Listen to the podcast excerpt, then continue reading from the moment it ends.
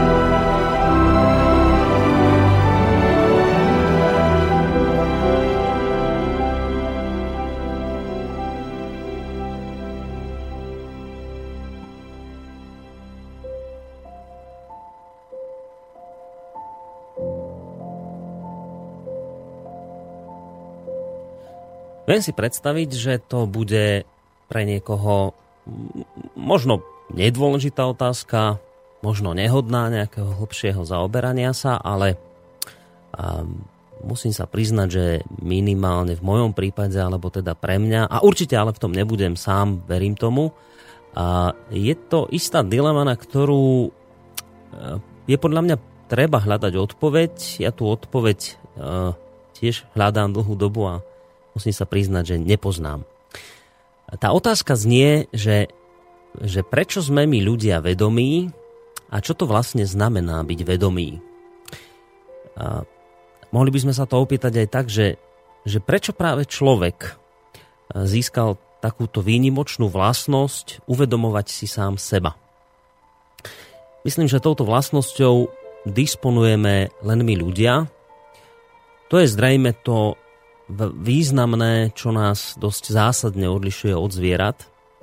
A pokiaľ tí všetci zoológovia a biológovia tí ľudia, ktorí to skúmajú a sledujú, pokiaľ hovoria pravdu, tak malo by to byť tak, že zviera si podľa všetkého neuvedomuje samo seba, respektíve ak aj niečo z toho áno, tak určite nie v takej hĺbke, v takej miere, ako to dokáže človek. No, lenže za zamyslenie stojí v tomto prípade najmä ten fakt, že zvieratá žijú a fungujú aj napriek tomu, že by si uvedomovali samé seba. Teda pre prežitie zvieraťa úplne postačuje len jeho nevedomé vnímanie a jeho inštinkty, ktoré ho v živote vedú. No a tu sa dostávam k pre mňa dosť kľúčovej otázke. Ak je to takto, že zvieratá dokážu prežívať vďaka tomu, že majú len nejaké to nevedomie. Na čo je teda vedomie z hľadiska evolúcie dobré? Aký má prospech, keď sa dá žiť aj, aj bez neho?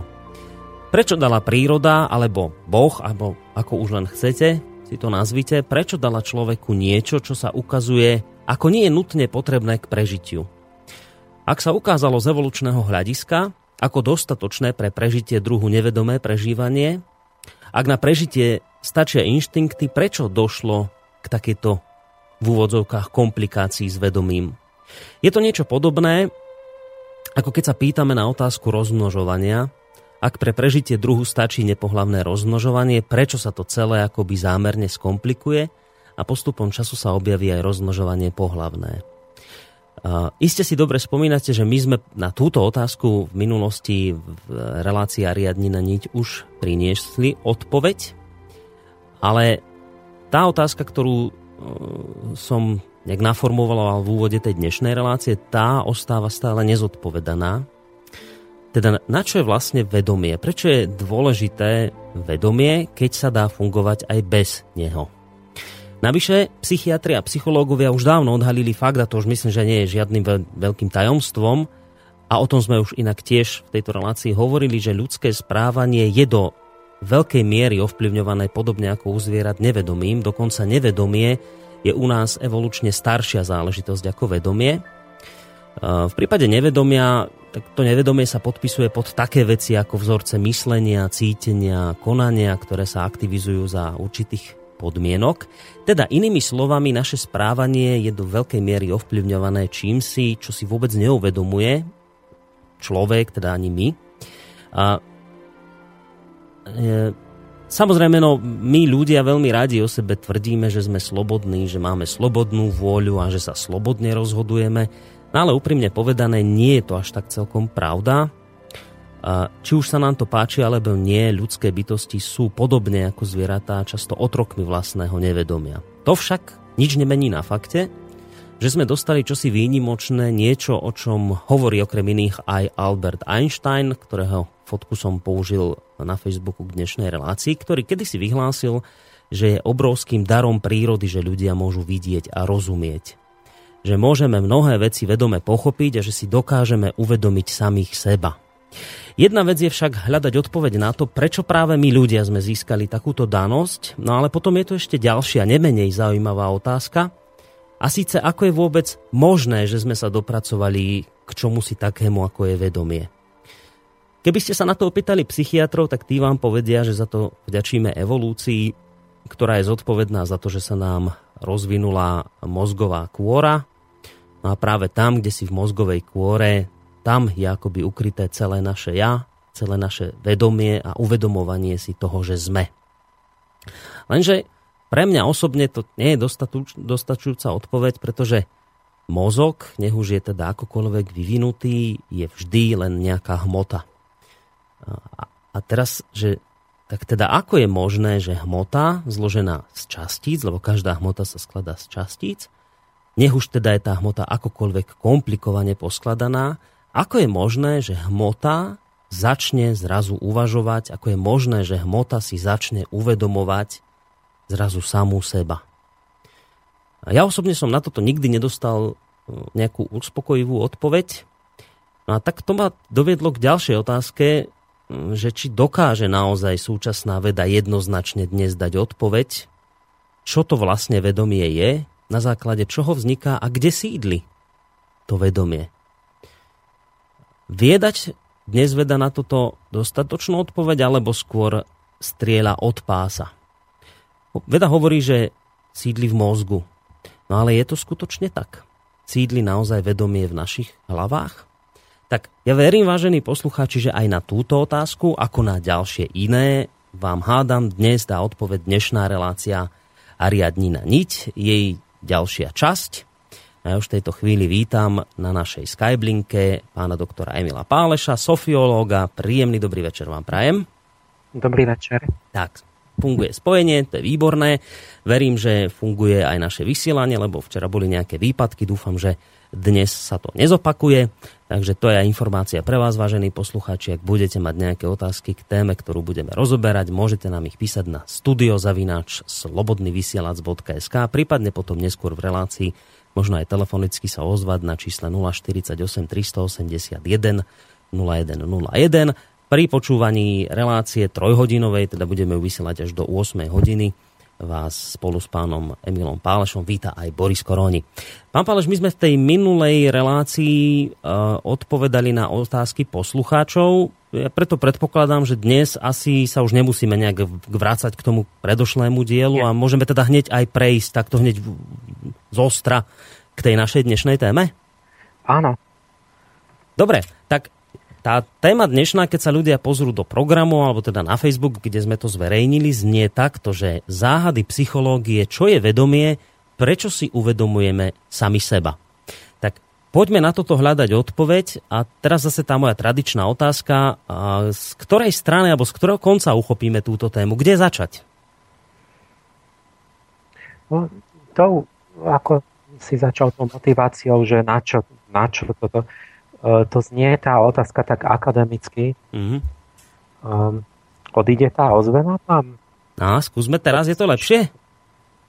No. Áno, už? No, výborne. Dobre. Uh, že to znie ako taká akademická otázka, že na čo sa uh, nejaká tak, tak, taká všeobecná, ale práve takéto otázky, ktoré si kladú vedci, ešte sa počujem stále. No, teraz? Že tak, takéto otázky, také detské, tak to si kladú vedci práve a pritom sa prídu na, príde na také veci, ktoré potom majú aj obrovské praktické vlastne vedľajšie konkrétne efekty na život, mm-hmm. ktoré zaujímajú veľmi každého. A, to je tak, ako sa kedysi hrali s všelijakými vecami ako s elektrinou a v tom čase to nemalo vôbec žiaden význam a teraz máme vlastne všetko na elektrinu. Takže čo, čo je vedomie, a prečo vôbec je? To to je taká záhada. Nikto nemá na to odpoveď. Vlastne vôbec nevieme. Ja to, čo vám, mnohé veci, čo vám poviem, je niečo, čo, čo pred nejakým nedávnom v 90. rokoch sa tým zaoberal David Chalmers, to je nejaký austrálsky filozof, ktorý sa stal potom dualistom, hovorí. Čiže verí v, akoby v dve skutočnosti, tu aj, aj niečo, ako keby, že to, to, to duchovné alebo duševné je niečo samostatné. Ale hlavne, čo dneska tak zhrniem, bude jeden taký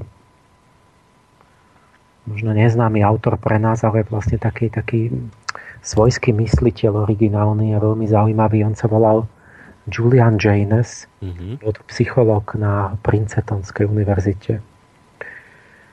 A on je v istom zmysle predchodcom mojim. Určit, určitý krok urobil spolu so mnou ako jediný. Ja ne, nepoznám nikoho. On jediný to tak si to nejak naplno uvedomil. A v podstate ja akoby kladiem tie hličky ďalej aj, aj na to, čo, čo on spravil, aj keď vlastne potom idem iným smerom. Čiže ako na to začať? Ten Chalmers napísal, akoby tak priťahol na to pozornosť, napísal takú nejakú prácu, že, že ťažký alebo tvrdý problém vedomia. Čo to je? Že tak začnem, že my sme, my sme sa ako si v tých posledných storočiach vyvíjali tak, ako spoločenské vedomie, že my sme postupne, kedysi ľudia verili, že všetko má dušu, že nerasty a, a ste išli do, do bane, tam boli tie drahokamy, tak tam, tam sídlili tí, tí, tí všetky koboldi a tí škriatkovia. A potom to akoby tak mizlo že pomaly sme dospeli k tomu, že ni, nič nemalo dušu a nič nemalo vedomie v 20. storočí. Všetko bolo vlastne akoby mŕtvý svet okolo, vlastne už ani, ani tie minerály, ani rastliny, ani, ani zvieratá. Sa hovorilo, že vlastne to sú automaty. Človek nakoniec tiež a vlastne celý vesmer úplne duše prázdny. No to bol vlastne taký ten materialistický názor, že vlastne všetko sa toto iba pohybuje, ako by tá mŕtva hmota sa zrážajú tie atómy a nejako to komplikovane interaguje, ale vlastne to nemá žiadne vnútro, vlastne ten vesmír a celá príroda.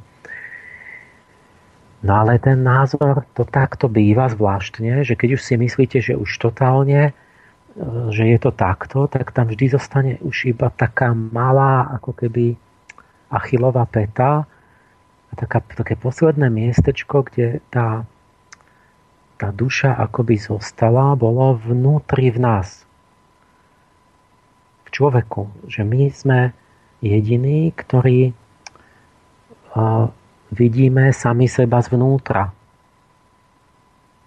Ja, ja, máme psychiku, že ja, ja vlastne to jediné miesto, kde už nemôžem poprieť, že vlastne ja sám seba vnímam znútra, nielen zvonku, že sa pozerám do zrkadla alebo sa na kameru. Mm-hmm. Čiže ja, ja prežívam sám seba zvnútra, čiže som nejaká časť vlastne sveta hmotného a, no a mám pocit, že ja vlastne mám vnútro, že mám dušu. Dokonca teraz ja budem hovoriť ťažké veci, to budú samé proste skôr nepochopiteľné, paradoxné veci, ale ja sa pokúsim to veľmi jednoducho. Že dokonca sa to otočí, keď sa zamyslíte, že my vlastne vieme len o našom vedomí. Že vedomie je tak fundamentálny fakt, že keď vôbec niečo existuje, tak je to iba naše vedomie. O tom, či existuje okrem toho niečo vonku, no tak to vôbec nevieme. To je neisté, to môže byť virtuálna realita a neviem čo. A teraz, ak tie virtuálne reality už budú na tých počítačoch, tak si ľudia začnú uvedomovať, že to, že ja mám nejaký zážitok, že niečo je vonku, že to hmatám, že to voniam, že to cítim, tak to vôbec neznamená, že to tam je. Počkajte, vy teraz naznačujete, hovoríte o nejakom Matrixe? Tak to dobre chápem? Nie, nie, že, ja, nie, virtuálna realita postupne sa na tom pracuje. Proste, ja neviem kedy, ako kvalitne to bude, ale v podstate to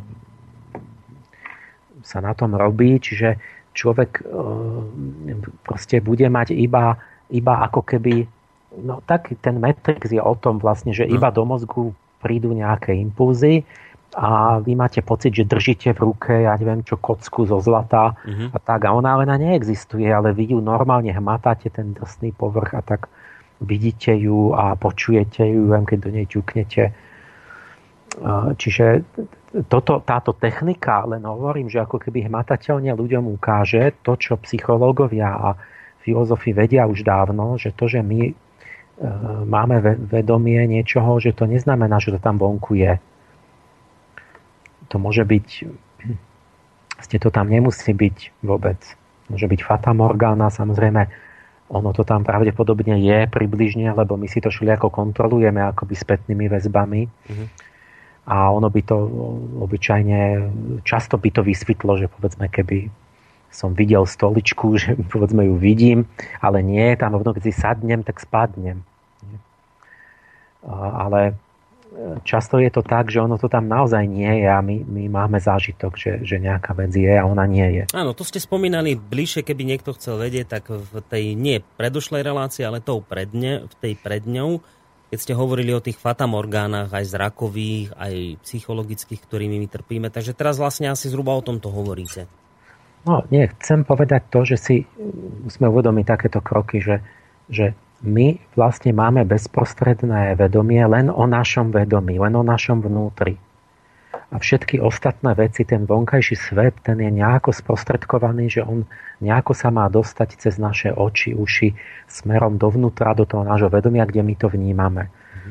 Ale to, čo je pre nás isté, vlastne je jediné ten náš vnútorný, subjektívny akoby stav. Že, že vnútri pociťujeme nejaké vnemy a tak ďalej. Čiže vlastne to vedomie je najistejší vôbec, vôbec jav vo vesmíre a všetko ostatné je menej isté. A teraz my ale máme svetonázor, kde vlastne to vedomie vôbec nemá miesto vo vede. Vzniká tá otázka, že ako integrovať vôbec tento fakt do vedy. Že máme vnútorné prežívanie introspektívne. A toto je úplne nevyriešené väčšina hovorila, skoro všetci hovorili, a dodnes väčšina, že vlastne veda je o objektívnom, to, čo je vonku, a že vedomie je jaksi to subjektívne, to vnútro, čo sa nedá merať nejako prístrojmi a pretože to proste do vedy nepatrí, že sa ním nezaoberá.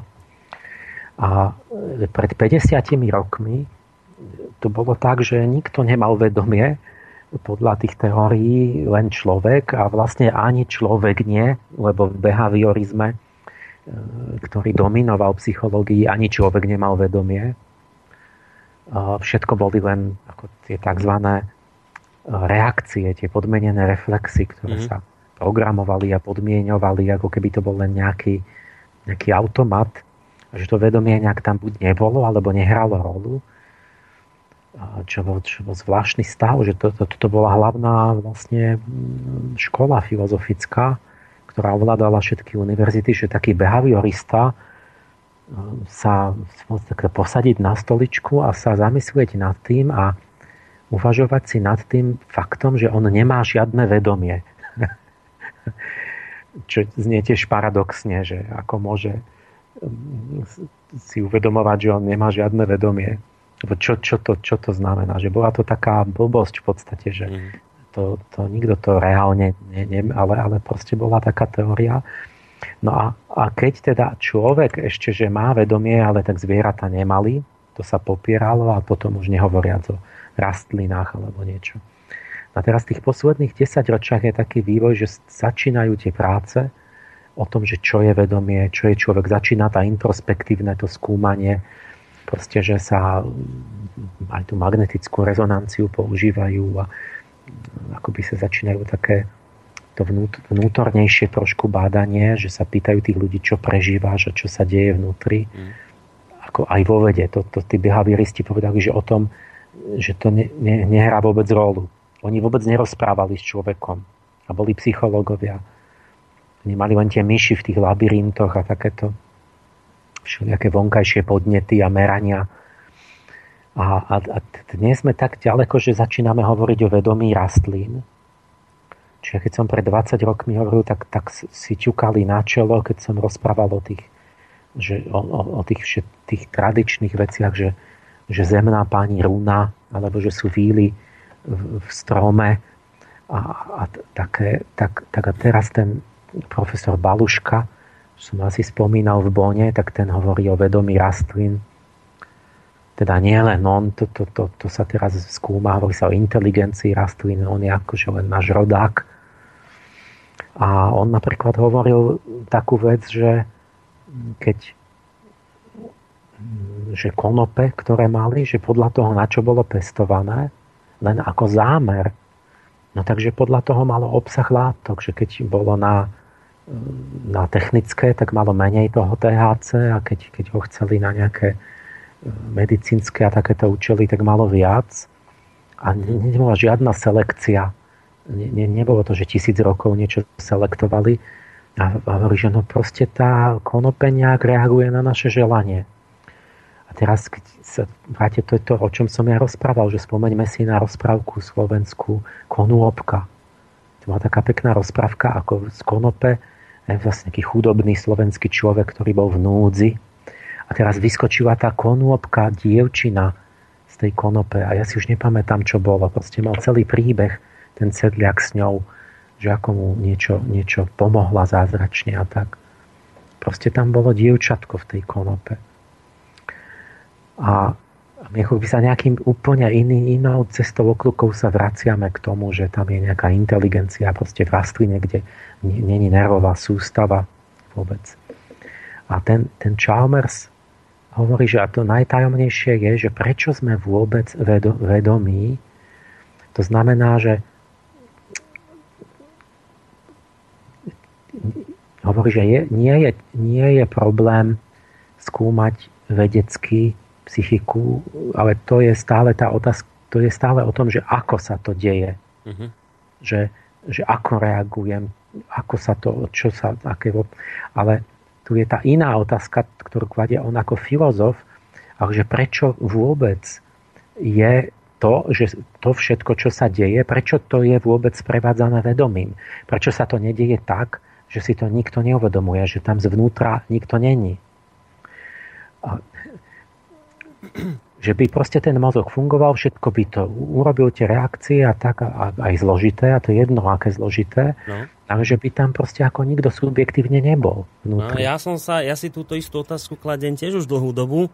Ja teda s týmto ste ma prekvapili, keď hovoríte o tom, že aj rastliny, teda ukazuje sa, že majú nejaké vedomie, tak to znamená asi, že aj, aj zvieratá majú vedomie? No to no. už sa uznalo, to bol taký krok, sa... že keď vznikla etológia, tak postupne sa teda začalo brať vážne, že majú normálne emócie a, a, a vedomie a tak ďalej, čo už je akceptované, mm. ale boli časy, keď sa hovorilo, že to sú mŕtve automaty, že Descartes s tým začal, keď bol Komenský u ňom na navšteve, tak, tak udrel psa palicou a, ako pred, a hovorí mu, a pes zakňučal od bolesti a Descartes hovorí, vidíš, nič necíti. To sú automatické, akože automat vydáva zvuky. Aha. Akože ten, tie hlasivky, ten, ten zvuk vybruje a tak sa otvoria tie ústa a vyjde taký zvuk ako z toho. A nič, on nič neprežíva. Lebo bolo, že, že nemajú dušu vlastne zvieratá. No a to, to platilo až do, do polky 20. storočia. No dobre, tak teraz platí iné, že tak dobré zvieratá teda majú vedomie, ale neznamená to, že si uvedomujú samé seba. No, Nie? To, chcem povedať, toto, toto je jemný rozdiel, že Predstavte si, že by sme mali, e, keď máte doma vysavač, no. si, že má vedomie. Nie. Ozubené kolieska. Tak. No. Teraz predstavte, že budete robiť tam viac tých ozubených koliesok a elektrické obvody a že to bude počítač, ktorý už má tisíc obvodov a tak. No bude tam vedomie? No ešte stále by nemalo byť, napriek tomu, že tam... A keď bude, bude veľa, miliarda tam tých, tých káblov a toho a tých tranzistorov, to bude vedomie? alebo keby ste mali, neviem, čo, zo, zo, z miliardy rozúbených koliesok niečo, to by malo byť to vedomie. Kedy by to začalo? No, no. no, no, no nikdy. Takže toto je ten problém, že to by mohlo hoci ako zložito reagovať, Jasne ale tak. vnútri by to bol stále stroj, tam by nebolo nič.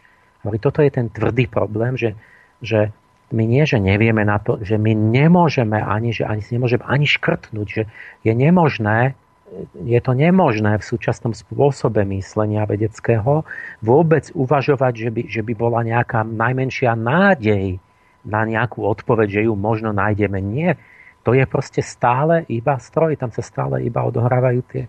Mm. Čiže ten počítač nikdy nemá vedomie a teraz niekto sformuloval, že a keby sme urobili z počítača úplne presnú kópiu človeka, konkrétneho človeka, všetky prepojenia mozgu do detailu, že akoby skopírujeme ho, ale bude to celé vyrobené ako, ako, ako stroj? Ako ky, kybernetická kópia. Mm-hmm. Proste budú tam behať len tie a, a on bude mať vedomie, ale veď tam sa bude diať to isté, čo v tom človeku.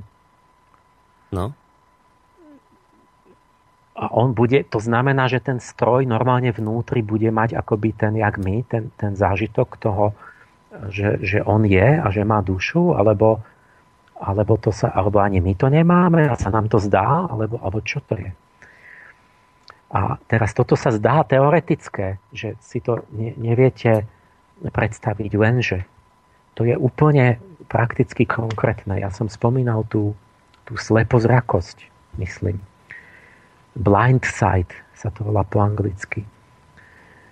A to je taká vec, že to je znova, nemôžete to pochopiť, jak môže niekto vidieť a byť slepý, keď, keď, je, keď vidí, keď je slepý, tak predsa nič nevidí.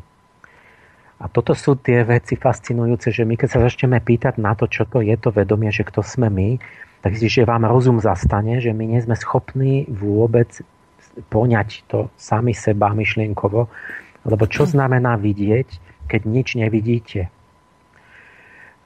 Znamená to ale to, že ten, ten slepozraký človek v skutočnosti vidí, mm-hmm. pretože keď mu dáte poleno do cesty, tak on ho prekročí, keď e, ja neviem, bude, dáte mu facku, tak on sa uhne. Ano.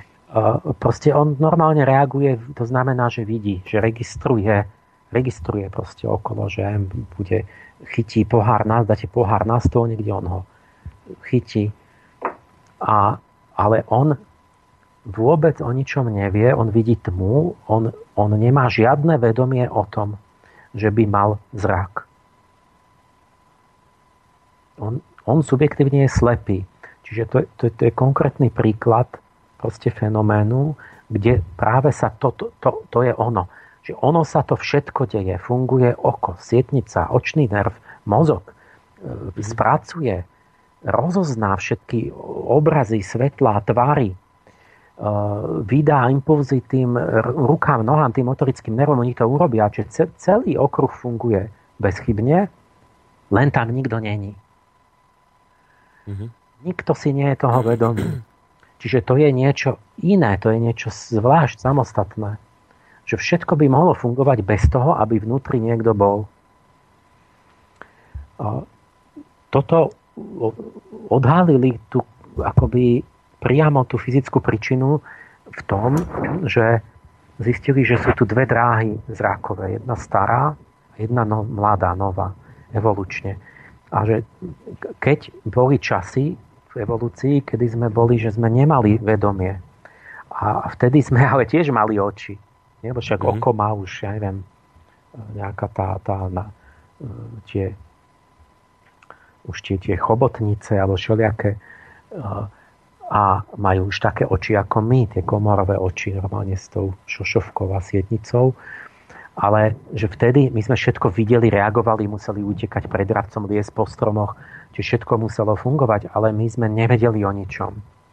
A teraz vznikla v nejakom momente úplne iná tá mladá dráha, mm-hmm. ktorá je spojená už s tými vedomými akomým procesmi. A čo vidíme tadiaľ, tak to máme pocit, že niečo vidíme. Teda si to uvedomujeme. Ale keď tá sa poruší, tá stará funguje ďalej, ale o ničom nevieme. A toto je ten, ten problém, že prečo tam vôbec niekto je. Určite ste mnohí videli, teraz bol ten film minulý rok, že Her sa to volá, ona. To bolo o takom chlapikovi, že už tak mali také, že, že operačný systém v mobile, že to už bol umelá inteligencia vysokého stupňa. Mm-hmm. Nie, ty si to nevidel. Nie, nie, nie, nie neviem. A, a už tak, že, že už všetko robila, že to, to už človek, že ho to sna už tak chodil s tým a už mal ako takú asistentku, sekretárku, v podstate virtuálnu, že už čo, vybav mi, objednaj, urob, zisti mi, čo myslíš o tom a, a proste akože film bol o tom, že, že ona už bola, to bolo taká generácia, tak dokonalej, že ona bola ako taká, taká úžasná žena, proste, a to bol operačný systém proste, že všetko proste vedela, že on sa do nej zamiloval, že sa dostal do vzťahu s ňou. Len cez to, že proste iba ju mala ako na sluchatkách, že stále bola s ním a že, proste, že, že ako keby mala svoju osobnosť a, a nakoniec zistil, že ona mu najlepšie rozumie a že, že no, no, no, no akože táto téma a, a potom, no keď si to pozriete, že ako sa to potom rozvíjalo, že a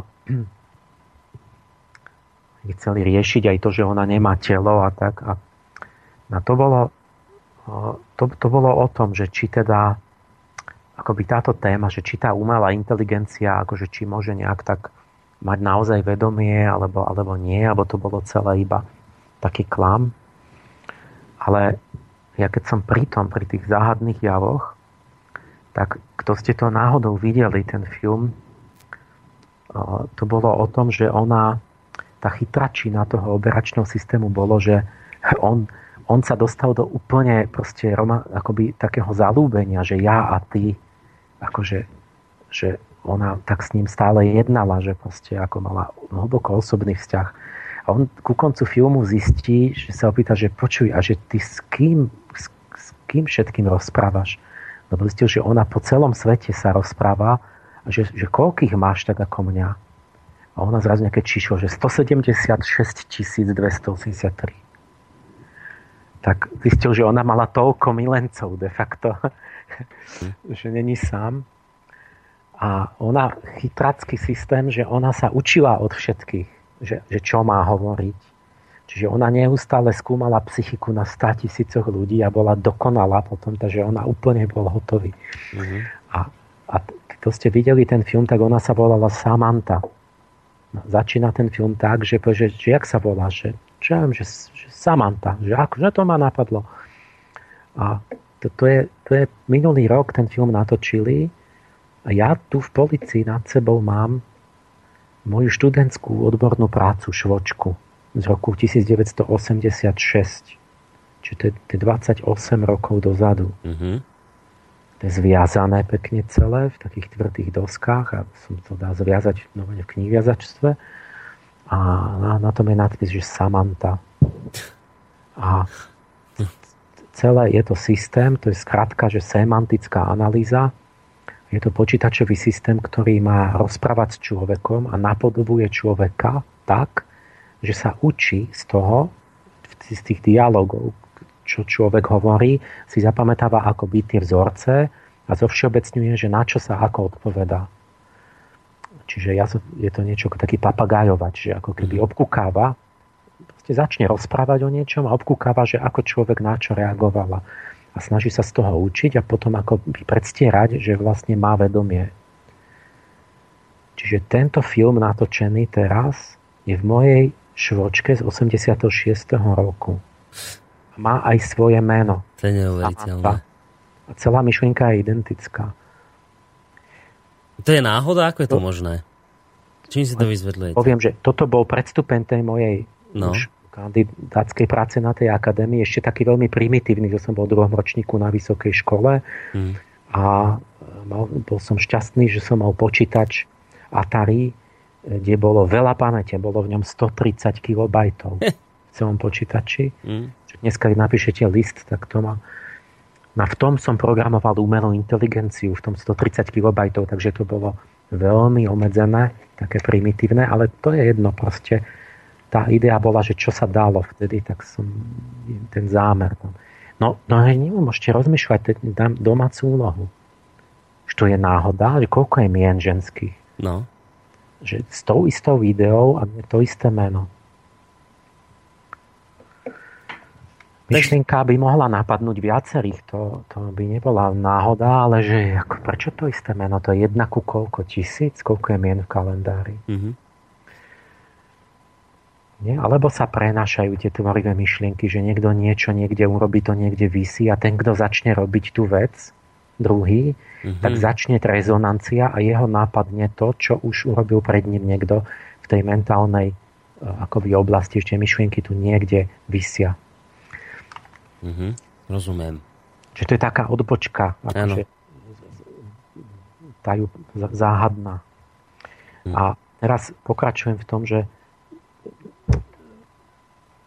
čo to, čo to um, sa pýta, že čo to teda, jak to teda zlúčiť vlastne ten fakt vedomia, ktorý je vlastne najistejší na svete s tým, že my ho úplne vylučujeme z nášho uvažovania, že vlastne by sa objektívne vo vede, že to my akože s tým nebudeme rátať vôbec.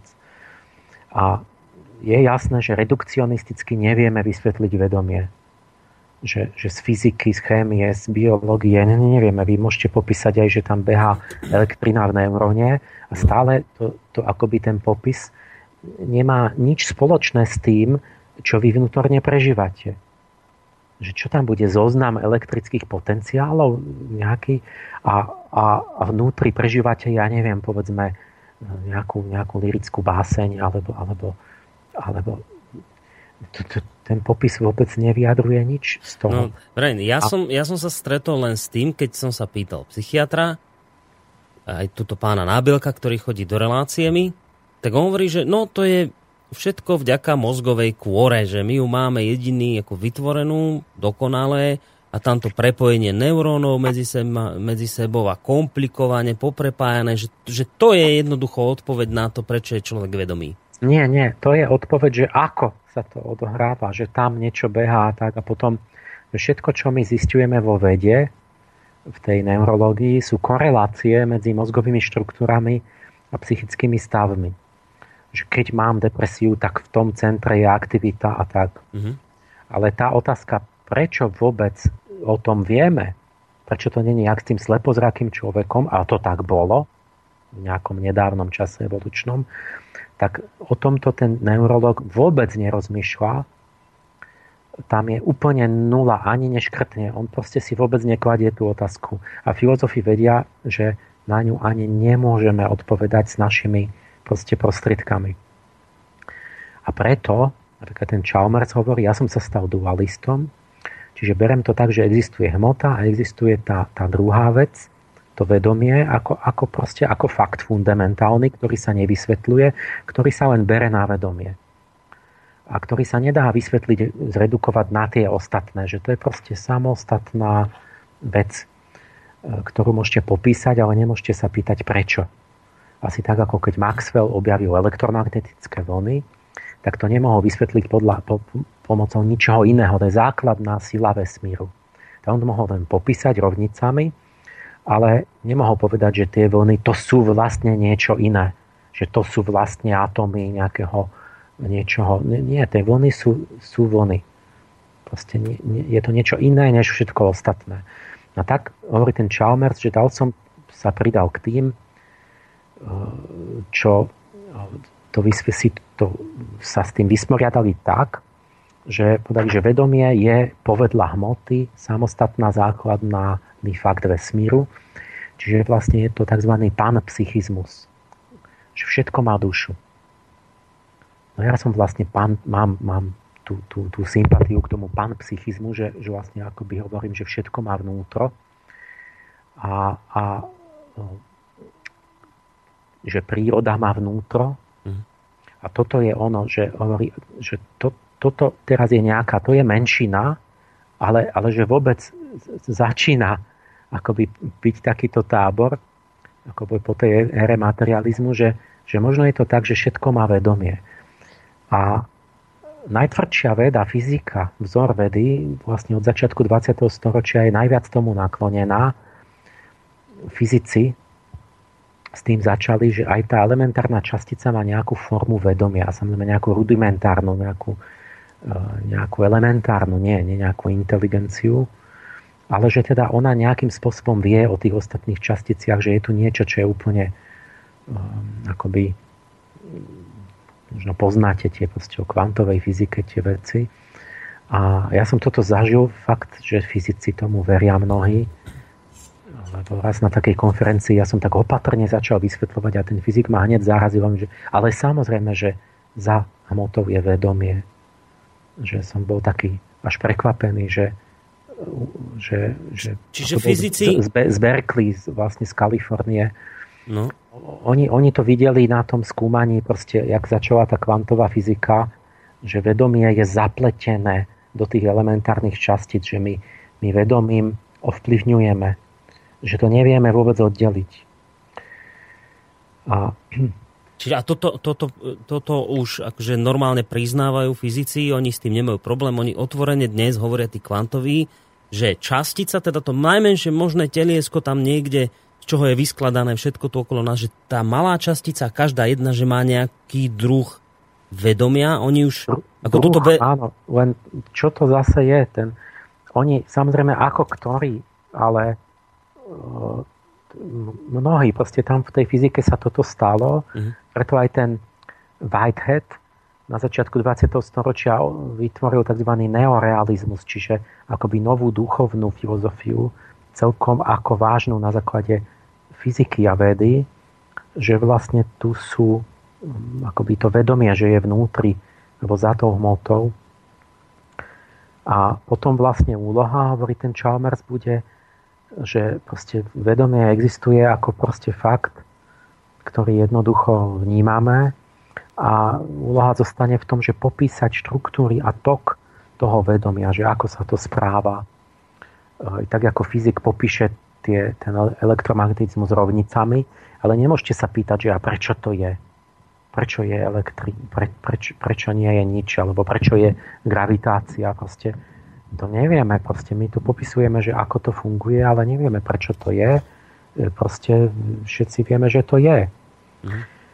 A to, toto je vlastne taký postoj, aj ten panpsychizmus, aj toto popísanie, že, e, ktorý mám aj ja že celý ten vývoj k tomu postupne smeruje za tie 10 ročia, že ja vlastne hovorím, že proste ja neviem, že čo je za tým a či to je, prečo to je, ale vieme, že pozorujeme naše vedomie, že máme psychiku, že to treba akceptovať a popísať a sa snažím pochopiť nejaké archetypy, štruktúry, zákony, tak jak ako keby také duševné rovnice, tak takú nejakú duševnú fyziku robiť alebo chémiu, ktorými popisujem vlastne tok toho vedomia.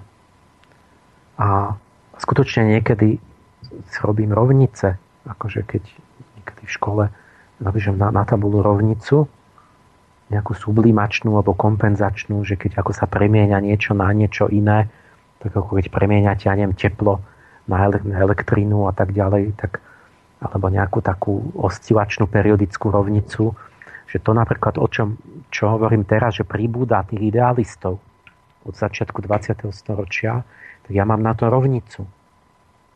Mám bodový odhad idealizmu, kde, kde môžete dosadiť a v ľubovolnom okamihu v budúcnosti, čiže si dáte rok 2700 po Kristovi, dosadiť to tej rovnice a tá, tá rovnica znie, že, že I, to je ako percentuálny podiel idealistov, sa rovná 40. To je priemerný počet idealistov v dejinách v minulosti. Za posledných 2500 rokov bolo 40% idealistov priemerne celkovo. Ale v každom období je to iné. Mm že 40 to je ten priemer plus 1 petina M minus G. to je Michael minus Gabriel. Že koľko rokov pôsobí Michael a koľko Gabriel. Čiže ja teraz podľa tej rovnice, keďže sme v Michaelskom období, tak každoročne pribúda 2 promile idealistov na úkor materialistov. No a dobré, a, teda, teraz a čo to zna, toto čo to, znamená? To je, to je ako príklad, to je no. jedna moja rovnica, ktorá popisuje vlastne nejaký tok vedomia akoby kolektívneho a takto to bude, čiže vlastne tvrdím, že je zlý čas pre skeptikov, lebo ich bude, ich ubúda dve promile každoročne a nemôžu si pomôcť. A pribúda tých, tých idealistov a takto tento trend sa zmení až v druhej polovici 22. storočia.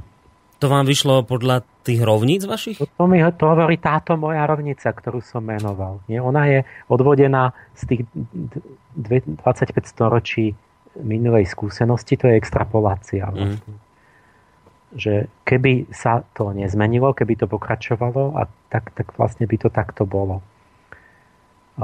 Samozrejme, keď nevieme presne tú, tú explanáciu k tomu, to, to vysvetlenie, tak sa môže stať náhodou, že je to niečo, čo nerozumieme a že to zrazu už tak nebude fungovať. No. Ale keď, by, keď sú to nejaké sily, ktoré fungujú stále ďalej rovnako, tak e, sa bude možno dať spolahnuť na to. Hmm. A, no dobre, hovorím pomaly. Čiže tak sa neponáhľame. Tento, neponáhľame sa, no. Hmm. Tento tento Janes to bol super zaujímavý chlapík. On v 70. on sa tým zaoberal vôbec ešte keď sa týmto nezaoberali, teraz už sa tým zaoberajú, ale on v 70. rokoch napísal veľmi zaujímavú knihu, to bolo aj také, také odmenené, že to bola taká zvláštna kniha, akože eh, niečím, niečím unikátna. Ale ja mám, a to ďalší taký zážitok, poviem tri také dnes, že ja som bol nejaký mladý muž a niekde len zaznelo, niekde som začul, že niekto čítal v novinách nejaký tam, že, že nejaký človek proste povedal, že v čase Homéra, že ľudia nemali vedomie. Mm-hmm. A Teraz to je taká zvláštna vec, že niečo, nejaký útržok ešte za socializmu v novinách niekto niečo povie. A ani neviete, čo to znamená. Čo znamená, že nemali vedomie za Homera v, v trojskej vojne. Že, čo, ležali v bezvedomí snad na zemi? Tak? A teraz, teraz niekto však to vôbec to nevníma. Teraz mne to, mne to tak zazvonilo akoby v ušiach, ja som, že čo? Že to, to že ako, ako keby som z toho mohol niečo vedieť, z, toho, z, toho, z tej vety.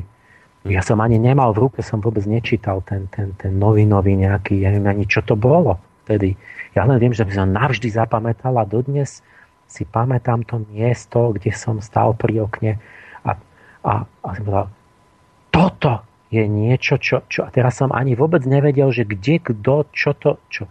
A, a teraz po, po, po, ja neviem, po 30 rokoch som si tu, to, to sa k tomu nejako vrátil, som to vypatral, že kto to bol, čo to bol, som si dal poslať tú knihu jeho. ako keby človek dopredu vedel, že toto bude súvisieť s mojou prácou. Mm-hmm. V čase, keď ešte ju nerobí. A on napísal knihu, tá sa volá, že, že pôvod vedomia uh, v, v zlyhaní, pôvod vedomia v zlyhaní dvoj, dvojkomorovej mysle. a, teda je to o, o vzniku vedomia. A, a on začína tak dôkladne sa pýtať na to najprv, teda, že čo to ako vlastne, čo tým myslíme vedomie. Že my si myslíte, že to je nejaké samozrejme, keď, keď to začnete rozoberať, zistíte, že, že vôbec nič není samozrejme, že my vlastne vôbec nevieme, čo tým hovoríme. A, a ide tak, teraz tam sú super zaujímavé postrehy, ktoré ani nemôžem ja zreprodukovať, ale niektoré nejak tak stručne, že, že začína tým, že čo, čo to vlastne vedomie nie je, čo všetko sme si mysleli, že to je, alebo že s čím je spojené nejako, že v čom to spočíva. Tak hovorí prvý bod bol, že, že toto vedomie to je, že som si proste vedomý sám seba, že viem, čo robím a tak a že, že, že viem, vieme o sebe. No a toto nie je vedomie? No, čo, čo tým? A teraz, keď idete do, do, tých, do tých v detailoch. Že, no. A teraz tam dáva všelijaké príklady, že, že vždy dovedie toho čitateľa k tomu, že vlastne toto v tomto není. Že napríklad to, že my vieme o sebe. No. A teraz zistíme, čo figu viete o sebe. Že my iba určité, ako keby na tej časovej osi zistíte, že iba určité výseky vieme a medzi tým sme celé kusy, akože že my tam nie sme. Že, že, že neviete, že, či som položil kľúče, teraz a neviete ich nájsť. A teraz som to mal v ruke. A, a teraz nám sa spätne zdá, že my máme kontinuitu vedomia, ale nie. To, to jednoducho tam, kde ste si... Ne, ten, blbé je to, že vo chvíli, keď si nie ste vedomí, si tak neviete o tom, lebo si nie ste vedomí. Čiže vlastne vám splínu tie, tie, tie možno tie výseky a nie, že možno, určite tie výseky, kedy sme si vedomi, sa nám naskladajú ako keby jeden k druhému, ako keby tam neboli medzery. Je napríklad... To, ja teraz tomuto nerozumiem, čo hovoríte, však ja mám pocit, že som si vedomý sám seba stále. No samozrejme, no. pretože keby si si nebol vedomý, povedzme sekundu seba samého, tak by no. si o tom nevedel predsa. Veď to je samo sebou logické.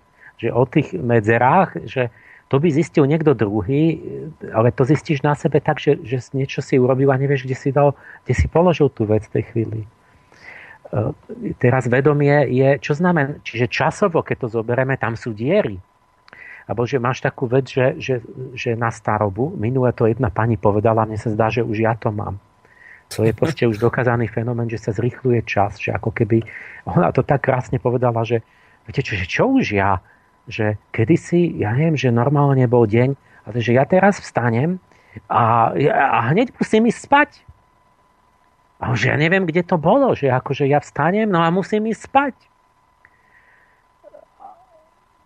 No ona nevie, kde, kde to, akože, čo, kde to zmizlo ako ten, ten čas. Že, že a možno, možno je to aj týmto, že tam sú tie to iné akoby rastrovanie, že sú tam tie diery a že zrazu človek nevie, čo bolo a zrazu je a zase 9 hodín. E, teraz to isté platí priestorovo, že my hovoríme, že my niečo máme, sme si vidíme, sme si vedomí, alebo čo keď človek sa pozrie dovnútra, že my vidíme celok toho priestoru a zistíte, že my máme, že to je také selektívne, že vedomie je excerpt, excerptuje. Že vy poviete, že, že, že som si vedomý človeka nejakého, že priateľ, Jano.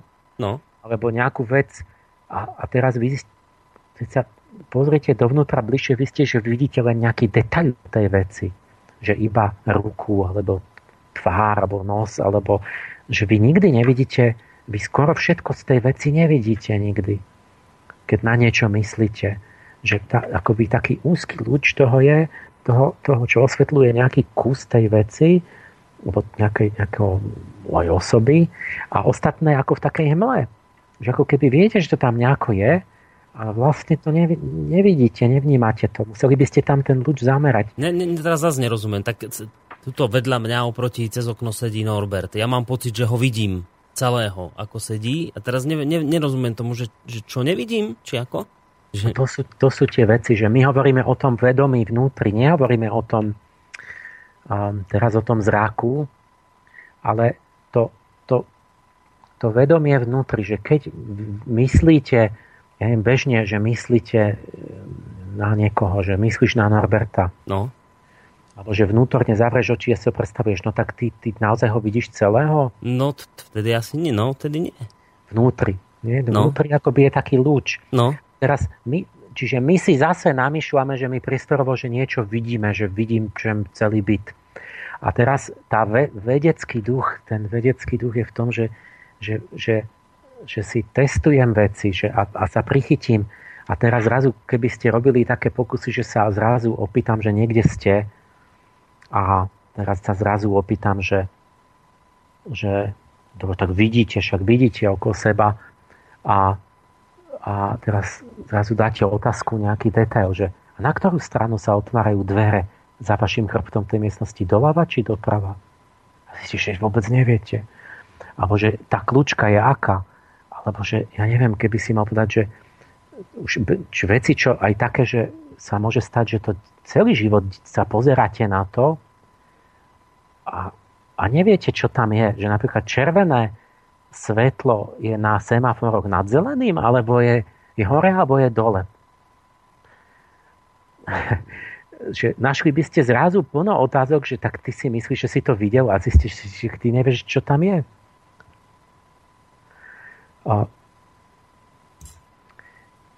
Čiže toto je len tá, tá excerptívnosť vedomia. Potom, potom ďalší taký podomorí, že čo, sme si, čo sa vždy hovorilo, že je vedomie, že to je taká, taká veľká tabula, kde sú akoby nasnímané tie skúsenosti, povedzme obrazy z oka. To bolo, to bolo v tom čase empirizmu John Locke, že vlastne sa, sa zapisujú všetky vnemy. Mm-hmm. Ako keby bola tá zaznamenávajúca funkcia a to bol, to bol ten Gabriel, že oni celú psychológiu urobili, že, že psychológia to je vlastne psychológia vnímania, že, že, že, že vlastne duša robí to, že zrkadlí vnemy a tam sa ukladajú na to zrkadlo tak, tak to bolo smiešne to, čo som hovoril, že je gabrielský princíp, že myslím, že to je hlavne iba to. A teraz si myslíte, že niečo vidíte a tam sa to uloží, čo ste videli a že to je spomienka, ktorú si potom vyťahnete. No. Nie? No. no. Figu borovú. Vôbec. Keď sa začne nad tým zamýšľať, zistíte, že, že uh, vôbec nie. A také najjednoduchšie, že, že, že Spomen si, kedy si bol na plavárni, že si niekde plával. Ty si na to spomínaš? No ja teraz momentálne nie, no. Ale ja hoci kde, ja neviem, že... dávno, no. To je hoci aká príklad, že si neviem čo. Uh-huh. No je, ja viem asi, jedno. že kam Prosto, teraz mierime, že asi, že je ťažké bol, rozpamätať sa na veci okolo. Nie, nie, ty, ty si rozpamätáš, bol som tam, no. na plávárni som plával. No. No, no. a, a teraz vidíš seba, ako tam pláveš v tom, v tom bazéne. No. no. To je v nem, to je spomienka. Ty, ty, ty, sa, ty, sa, ty sa vidíš od chrbta z hora, z brehu toho bazénu, ako ty pláveš v tom bazéne, však ty si ja som hore no, na, sa, sa na seba nepozeral. Hej, hej, hej, rozumiem. si v živote sa nevidel, keď pláveš v bazéne, si sa nikdy nevidel z brehu, že sa dívaš, ako pláveš, ja neviem čo, kraula a vidíš si chrbát. To znamená, že tvoje oko bolo vyložené na brehu a sa dívalo na teba od chrbta? No, ja už teraz rozumiem. Tak môžeš spomenúť na niečo, čo si nikdy v živote nevidel. No a ja toto, čo, sú, znamená, čo to, to znamená teraz? No, no to znamená iba to, že, že, to, že je to nejako úplne inak a nie tak, že sa zaznamenáva do spomienok vo vedomí ako kamera, že to, čo prišlo do oka na sietnicu, že to tam je uložené. Že spomínanie, že my si spomíname na veci, ktoré nikdy sme nevideli. Že, že tie spomienky sa rekonštruujú, že tam je nejaký úplne iný proces, ktorý, ktorý vyrobí ten pohľad, mm-hmm. že ja sám seba vidím od chrbta, ako plávem tam dole to není v nem, čiže, čiže a, a vôbec nevieme, ako sa to deje. čiže není to to, že to je, že sa tam ukladajú tie, jak, jak, jak bola tá, tá, tá loková teória. Teraz si spájame vedomie, že to je, že pracujeme s konceptami, že proste keď že človek má koncept, ten abstraktný, že, že my uh, povieme strom, no. máme uh, koncept stromu. No ja si predstavím strom. Konkrétne teraz. stromy no. a potom máme ten, ten pojem stromu všeobecný, že strom ako taký. A že to je proste nejaká, to, to čo sa spája, to, že to je to, čo máme vo vedomí. Je to jeden taký prístup, myšlienka a teraz keď sa prizrieme lepšie, zistíme, že my, my vlastne práve tie koncepty vo vedomí nemáme. Že my ich tam nejak používame, či tam nejak musia byť, ale že keď si predstavíte strom, tak vždy si predstavíte nejaký, nejaký strom konkrétny nie si neviete predstaviť, že, že nemáte vo, ten koncept, on tam niekde je, ale práve ho, ten koncept nemáme vo vedomí. Ja, nevideli ste nikdy koncept stromu. Vždy si predstavíte len, alebo buď vidíte, alebo si predstavíte nejaký strom s nejakými konármi, s, ne, s nejakým tvárom a tak. Mm-hmm. tak takže, takže zase to vedomie ako keby není o tých konceptoch. My tam máme slova, ktoré ako keby máme namiesto tých konceptov, že to slovo strom a myslíme tým koncept, ale vlastne ten koncept práve je niekde, neviem kde, ale vlastne práve nie vo vedomí. Teraz štvrtý bod, čo hovorí, že sa e, spájalo vždy, že vedomie, že to je pri tom učení. Že,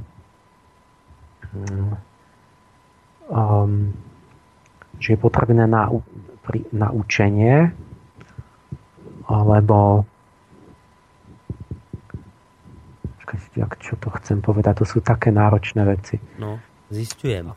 Proste bola škola, že asocianisti uh, hovorili, že, že vlastne vedomie, to je, že to, čo psychika robí, že to je vedomé spá, spájanie ideí, že nejaké myšlienky s vnemami a že sa tak asociujú a že to je vlastne ten, tým, tým sa učíme. A že toto je to vedomie. Čiže to asociatívne učenie, tak to povedzme. A Teraz znova je to ono a teraz, keď sa začnete konkrétne zaoberať, zistíte, že zase je to celé naopak, nejak úplne inak. Že napríklad Pavlovové reflexy, jak on učil psov slíniť, keď zazvonil zvonček, tak to sa aj s ľuďmi dá, že neviem čo, mu pustíte mu peknú hudbu pri obede v mhm. jedálni a púšťate mu tú hudbu a tak s tým psom toho Pavlova. A potom niekde mu pustíte tú skladbu a on začne, začnú mu sliny tiecť. Lebo vlastne mal nejaké dobré jedlo pri tom a tak. Mm. A čiže on sa to ako naučil. Vznikla tá asociácia. A to, už, to, už to reaguje, ako keby reaguje na to, že už tá hudba. Ale to je vedomie toto, alebo nie. A zistíte, že keby ste mu to povedali, že vy ho programujete, že ho ako toho psa Pavlovovho, že vieš, budeme ti pušťať túto hudbu a ty potom budú ti sliny tiecť, vieš, keď ju budeš počuť. Tak čo sa stane? No, asi by mu netiekli, či? No, no, že stane sa to, že sa to nestane. Potom. Mm-hmm. Čiže on už o tom vie a už oni ma teraz manipulujú, mi púšťajú mi toto. A, a, a ne, nedojde k tomu učeniu. Čiže on musí o tom nevedieť, aby sa to dialo. To je strašne zaujímavý moment, že, že vlastne ako náhle už to máte vo vedomí, vznikne akoby sloboda, že vy ste, vy ste schopní, že tá manipulácia nemá na vás vplyv. Ale keď neviete, tak ste manipulovaní.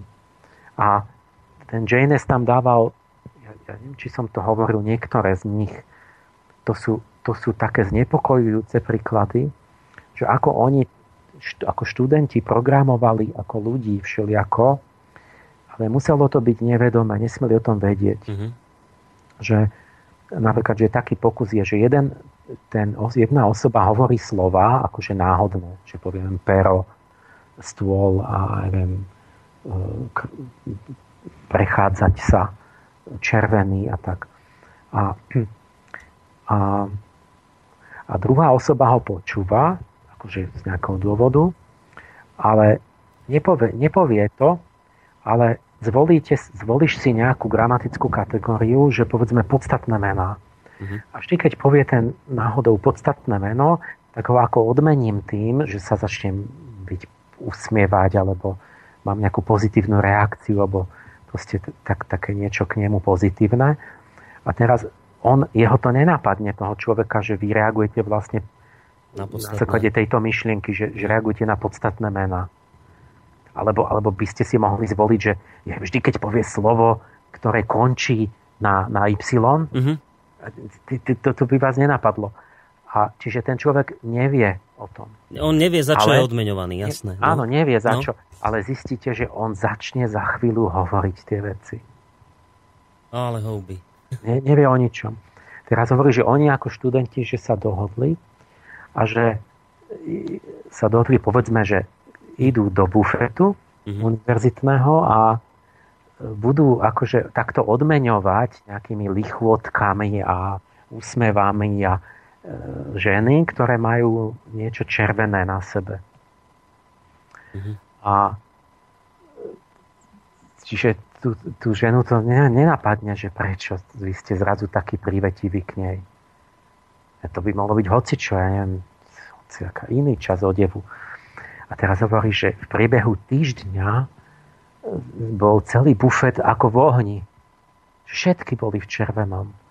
A, bez toho, aby si to teda uvedomovali, že... Bez toho, rozumiem. že by mali akýkoľvek pocit, uh-huh. že by ich niekto bol ovplyvňoval. A že dokonca, alebo že, že v triede učiteľa si vzali na paškal a že ho odmeňovali ako keby že pozornosťou a smiechom a, po, a, a proste zaujatím veľkým, že keď sa pohyboval naľavo alebo na, napravo, že jedným smerom. Uh-huh. Že išiel doľava, tak mali nezáujem a mračili sa a keď išiel doprava, tak boli fascinovaní a nadšení a tak. A že, a že on si to ne, neuvedomil, ale že dostali dokonca cez dvere von jedného. Že išiel doprava, doprava, doprava, až, až vyšiel zo dverí a nevedel prečo. Hm.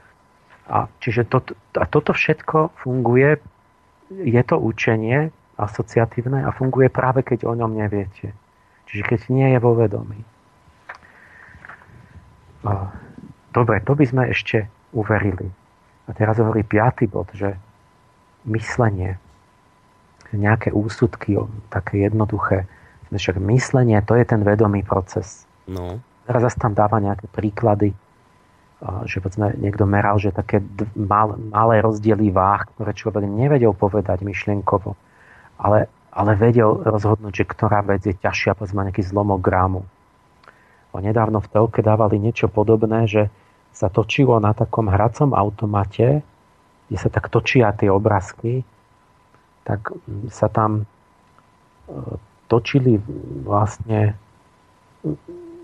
veci a aj čísla a takže mal človek povedať, že kde bolo viac niečoho. Mm-hmm. A, a to išlo tak rýchlo, že vy ste nevideli, vy ste to neboli schopní o tom uvažovať. A, ale, ale si človek typol a vedel, že kde to bolo že vedel povedzme súčet čísel, že kde bolo viac. A proste, že niečo sa tam, a, je to, a nerobíte to vy. A povedzme, no, no dobre, tak, alebo že taký úsudok hovorí, že tam bol príklad, že, že hociaké dieťa, ale aj zvieratko, vidí drevo plávať na vode. Povedzme, prvýkrát v živote dieťa vidí drevo plávať na vode. Mm. A samozrejme úsudok sa odohrá niekde v, ňom, že, že aj na budúce bude to drevo plávať. To je nejaký, nejaký, silogizmus, nejaký, nejaký úsudok. A jak to môže vedieť? Lebo, lebo empíria to je zo všeobecne, keď som to raz videl. No, proste nie, nie, že my robíme denne, by bolo veľa príkladov, že úsudky, aj väčšina nevedomá. Až logika je taká vec, že si vedome overíme, že prečo som ten úsudok urobil a ako som ho urobil a tak. Ale naprosta väčšina je úplne nevedomé úsudky. Ale, ale povedzme, dobre, to ešte nič není. Ja hovoriť, dobre, ale však, a čo také vyšší intelekt, akože tvorba vedcov, že predsa vedci to sú už naozaj asi, asi tí, že to je to vedomie, že oni majú tie jasné myšlienky, dedukcie, indukcie, vedia, čo hovoria a tak. Čiže tie vedecké objavy, to je to, to, to čisté vedomé myslenie, to bude to vedomie. A teraz zistíte na tých dejinách tých vedeckých objavov, že, že aj to má k tomu ďaleko. Že najväčšie vhľady ľudstva prišli záhadne. Vlastne všetky tie nové veci prišli záhadne. A všetci tí vedci vypovedajú, že ako tu mám pár citátov, že Helmholtz hovorí, že šťastné myšlienky e, sa vkradli nečakanie, netušiac ich významnosť. Alebo na, čiže on má tú myšlienku, on, on si myslí, že je bezvýznamná. Mm-hmm. Tak, tak je, je, alebo že náhle pri nejakej prechádzke Gauss hovorí, roky som riešil tento problém, nič som nedošiel k ničomu a zrazu záblesk mám to a neviem prečo. Alebo sa niekomu prísnie. Alebo Poincaré mal takéto opisy, že pri, na schodíkoch v autobuse vyriešil nejakú, zrazu to videl, doma to prepočítal, že to bolo tak. Hmm. Jeden fyzik, Köhler, hovorí, že, že my medzi sebou si hovoríme, že sú to tri Bčka, kde sa robia veľké objavy. A po anglicky je to bus, bus, bath a bed. Čiže autobus, kúpeľňa a postel vtedy, keď na to nemyslí, tak vtedy na to príde. Takže sa zdá, že takmer sa zdá, že problém musí byť zabudnutý na to, aby bol vyriešený. Že každý ten objav má, má také tri fázy, že najprv je príprava, že niečo pracuje, zaoberá sa, špekuluje a chodí hore-dole. Potom to musí nechať a, a, a nepríde na to. Potom to musí nechať tak, ten badateľ, to sa volá inkubácia, že to niekde zapadne do podvedomia a on ide, ja čo sekať drevo, alebo, alebo bicyklovať, alebo neviem čo, na, na, hrá na husle, jak Einstein a potom zrazu príde osvietenie, odkiaľ si, mm-hmm. riešenie a posledná fáza je, a to už je tá, že to logicky ešte nejak preveríme, do, potvrdíme a tak. Ten, ten kľúčový moment že jak ste na to prišli, tak ten práve nie je vo vedomí. Mm-hmm. Tam netušíme, jak sa to deje. Ale keď teraz tak na tým rozmýšľam, toto sú veci, ktoré sa dejú aj bežne v živote. Nemusia to byť nejaké veľké objavy vedcov, ale aj bežne v živote sa vám stane, že si nad niečím lámete hlavu, ako, že vedome nad tým uvažujete, hľadáte nejakú odpoveď na niečo. A teraz, keď proste to opustíte, ten, to, to vedomé hľadanie odpovede, a začnete niečo úplne iné robiť, tak zrazu vám akoby tak, že svitne z ničoho nič, to tak blikne a zrazu viete, alebo že, á, že, že, fú, že toto ma nenapadlo. Presne, že... presne, že vieme a nevieme, ako sme na to. No, no, no to je pravda. Teda, čo sa tam deje v tom mm-hmm. podvedomí. A teraz si myslíme však, tam nejaké podprahové boli, boli vnemy a niečo, ak sa to tam zomrelo v tej primitívnej mysli podvedomej, tam niečo vyhodila potom. Ale vrchol, akože naj, asi taký korunný príklad toho je matematika. Tak matematika to je absolútne priezračno vedomý proces, kde nič tam nemôže byť ani bodka, že by ste nevedeli, prečo to tam je. Musíte fakt mať len proste logiku, argumentáciu, uvažovať. To není, tam ešte nič náhodne, tam ja nemôžem si typovať, ja neviem, čiže integrál x na druhu dx, tak, tak dám, ja neviem čo, že že 3 alebo čo 5,7x alebo, alebo čo, ste tam zbytočne, vy ste sa nejak triafali alebo tušili alebo niečo, to proste musíte rozumieť. 100% prizračne rozumieť a, a urobiť presne len tú jedinú možnú úvahu a, a inak je to zle. No, hoci čo zmeníte na matematickom vzťahu, je to zle. Čiže to je, to je vrchol, by ste si mysleli, tak matematiku musí človek robiť práve tým vedomím. Mm-hmm. A my sme mali takého génia, mladistvého Int, Srinivasa Ramanujan, začiatkom pred prvou svetovou vojnou. Chalan, čo na nejakom takom západnom mestečku v Indii vyrastol samouk, niekde tam boli nejaké zaprašené staré knihy o matematike a on zistilo sa, že mal geniálne nadanie a, a on urobil niekoľko tisíc matematických vzťahov niektoré také, čo už sme poznali, ale on ich objavil sám. Ale naprosta väčšina úplne iné, čo nikto nevedel. Ale to, keby ste videli tie vzťahy, jak to vyzerá, že, že niečo sa rovná niečomu, takéto akoby rovno, rovnosti. A čo tam sú tie kliky, haky a, a to, že to si ne, neviem, že jak, boha, jak mohol na toto, na toto prísť vôbec na takú myšlienku. A také, také akoby originálne, zvláštne, akoby podivné akoby vzťahy matematické. A, a teraz po nejakom čase si ho všimol nejaký z Cambridge matematik, nejaký Hardy, tuším, či tak nejak. A ten sa ho ujal a ho dovliekli ho do Anglicka pred prvou vojnou. A bol tam ako také zázračné dieťa a zistili, že, že tisíce, neviem, 4 tisíc, či, či koľko tých vzťahov, teraz úplne nové Teraz začali oni to luštiť, zistili, že možno tam mal nejaké omily, ale že väčšinou pravdivé. A že oni, že povedzme, že tam pracovali rok na, na, na dôkaze. Oni, oni rok v Cambridge pracovali, aby zistili, že či ten zložitý vzťah je naozaj pravdivý. Že tak je to ťažké, že oni už keď ho majú hotový, proste objaviť niečo je stokrát ťažšie, než overiť, keď to už máte, to potvrdiť, že to je pravda. A oni, oni tam mesiace pracujú, že, že zistia, že fakt, že toto je pravdivý vzťah. A teraz sa ho pýtali, že, že, že ako mistra Manudžan, že, odkiaľ to vy máte, že jak ste na to prišli. No a chalan hovorí, že, no, že my v dedine máme my tú dedinskú bohyňu, Námagíry. No ona mi to hovorí. To minule som spal a zjavila sa mi a videl som takú stenu a ruka bohyne začala písať. Jeden eliptický integrál. No tak som sa zobudil a hneď som to zapísal, aby som na ňo nezabudol.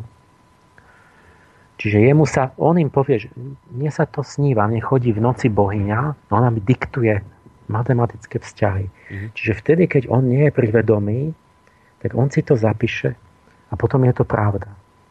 Tak, je, tak kto tam robí matematiku, keď, tam on, keď to není on? Lebo on spí, nie?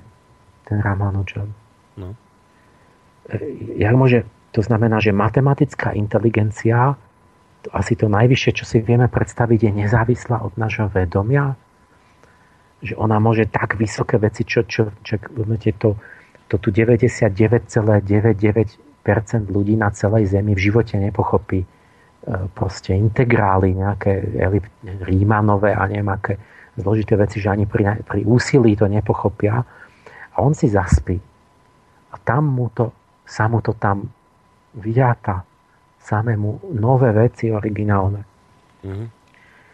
Takže toto, toto teda mne ako seklo, že toto im povedal na tom Cambridge a on ten Hardy hovoril, že že ja som, keby som dal škálu, že geniality matematickej od 0 do 100, že seba odhadujem tak na 25, hovorí, a potom tu máme toho našeho vedúceho najlepšieho na katedre, že ten má tak 30 a to akože my asi tak sme a že tento Ramanujan, že to je 100. Čiže oni, ten, čo bol lepší než všetci, tak jemu sa to snívalo, lebo jemu bohyňa chodí, to hovorí. Hm. A toto je tá vec. Čiže toto je akoby potvrdenie, čiže to je akoby potvrdenie je? toho, že ani matika v tomto smere neobstojí ako tá, nie, ktorá... Nie, ten, ten Janes to rozobral, že vlastne čo tým chceme, čo tým myslíme tým vedomím. Že ani toto keď, nie je vedomie. Keď vlastne toto, ani jedno z toho, ani tá mm-hmm. matematika nakoniec není spojená s vedomím. Mm-hmm. A, a, ale týmto ak si chceme dať prestavku?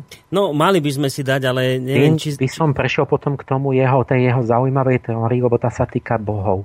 No. A toto je presne ten Ramanujanov zážitok, že on zažil čosi, čo ešte kedysi bolo a čo v tej Indii sa zachovalo, že bohovia chodili za ľuďmi a, a zjavovali im všelijaké veci, skutočné veci, tak, že tí ľudia vlastne akoby to, to, to, toto nebola ich vedomá práca vôbec. Mm-hmm. Dobre, čiže ja som počkal, kým všetky tie body, čiže, čiže všetky body, kde sme zistili, že čo nie je všetko vedomie, tak to už máme všetky, hej? Nič sme nezabudli povedať. To sú všetky. Dobre, dobre, tak teraz si dáme hudobnú prestávku a po nej teda budeme v tejto iste náročnej téme pokračovať ďalej.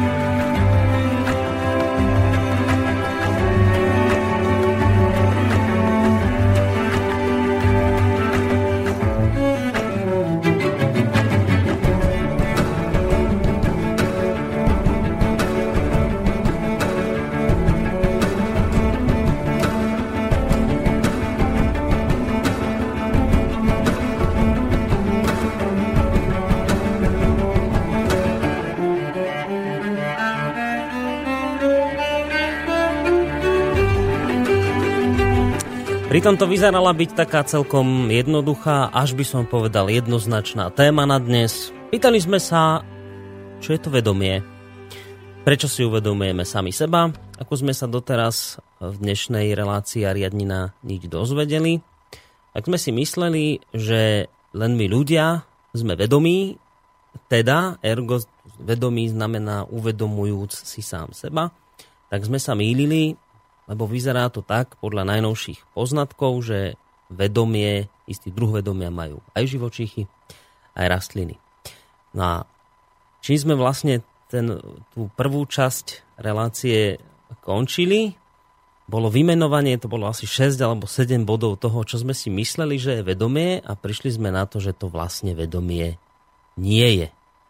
Dokonca ani také vážne veci ako matematika ešte neznamená, že k nej sa správnym výsledkom dopracovávame cez nejaké vedomie, lebo tak ako mnohí vedci, ale konec koncov aj vy, alebo my, bežní ľudia, vieme potvrdiť, že veľa razy príde riešenie nejakej vážnej situácie nie takým tým akože vedomým rozmýšľaním a lámaním si hlavy nad niečím, ale veľa razy prichádza riešenie v akomsi nevedomom ošiali, až tak by som to povedal. Niekedy, keď, keď proste nad tým nerozmýšľate, keď to, ako sa hovorí ľudovo, pustíte z hlavy.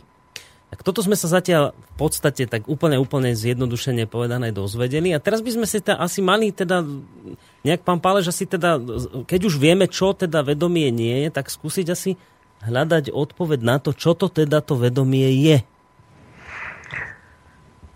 No, tento Julian Janus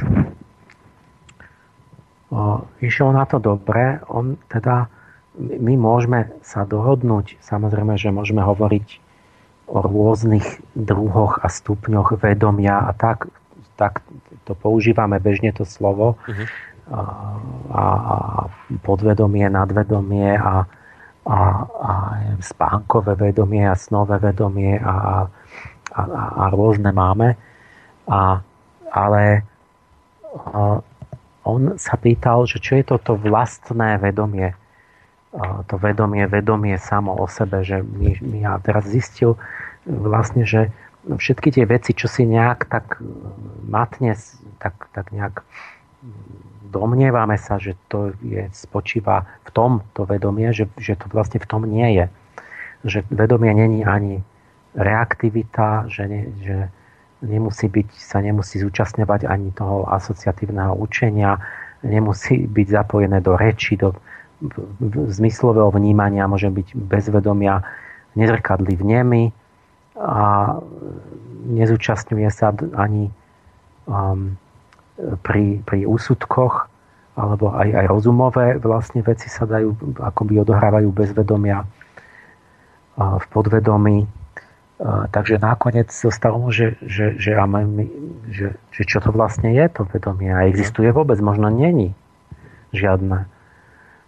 A, alebo to je, James hovorí áno, hovorí, že my teraz máme uh, vedomie, ale že teda ho, ho chcel v takom úzkom zmysle slova, že čo to presne je, akoby tak vypátrať na rozdiel od všetkých tých ostatných vecí, ktoré vlastne nie sú ako keby s tým vlastným vedomím nejak, spojené nevyhnutne a vlastne sa môžu diať aj bez toho. A teraz si položil takú otázku, a to sa mi páči na ňom, že mal odvahu. Ste toto, že a keď teda všetky tieto veci môžu byť aj bezvedomia, alebo dokonca je to často tak, že to vedomie tam prekáža. Mm-hmm. Že pekný príklad je klavírna virtuozita, alebo tí zenoví lukostrovci. Že oni mali priamo kultúru, že, že vy keď hráte naozaj dobre na klavíri, tak to je, pretože na to nemyslíte už jak začnete nad tým rozmýšľať, že ktorá to, to je C, tam CIS, no tak vtedy ste to, tak ste to skazili, už sklepnete vedľa prstom. A tak aj tí zenoví majstri, oni pestovali ten bezmyšlienkový stav, že musíš mať úplne čistú mysel a nesmieš mať žiadne, že, že, že niečo rozmýšľaš nad niečím vedomé, mm. lebo určite netrafíš. Že to sa muselo deť akoby samo.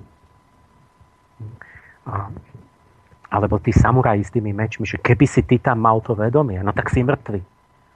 Lebo to vedomie je také pomalé, že niečo ty tam budeš váhať aj teraz, a, že on, a mal, čo by som, aha, mal by som, no to už, už, si, už si mŕtvy. Že to muselo byť, že akoby sa diať samo. Mm-hmm. Že niekto ho napadol a jemu to sama tá ruka urobila s tým mečom a, a, a už ten nepriateľ má hlavu dole, než, Čiže oni toto priamo mali, že pestovali akoby túto schopnosť a zase to bolo, že tie, tie majstrovské schopnosti boli tam vlastne bez toho vedomia, to vedomie tam prekážalo. A raz ten Janes mal takúto odvahu, si hovorí, že otázku, že a mohla by existovať nejaká rasa ľudí, alebo nejaká kultúra, ktorí všetko robia, rozprávajú, uvažujú, riešia problémy, majú spoločnosť organizovanú, matematiku môžu mať a tak a nemali by vôbec vedomie v tom, v tom jeho zmysle. A teraz začal skúmať, že mysel Iliady, báseň o Trojskej vojne. Tá Trojská vojna bola pred 3200 rokmi a proste sa pozrel na to, že jak to tam je. A uvedomil si vec, ktorú v ktorej urobil so mnou ako keby spoločný prvý krok. A to bolo to, čo ja som si povedal na začiatku, že však sa pozrite, čo tam je napísané, čo tí ľudia píšu. Že to ako čo má znamenať toto? Že, že to jak môžu? Nejaký zlý vtip, alebo čo to je? Že tam, keď to normálne berete tak, ako to je, jak to tam je napísané, jak to tí ľudia hovoria, tak vlastne zistíte, že tí ľudia mali, to prezradzuje nejakú úplne inú mentalitu od našej že oni nemajú to vedomie v tom úzkom zmysle slova a že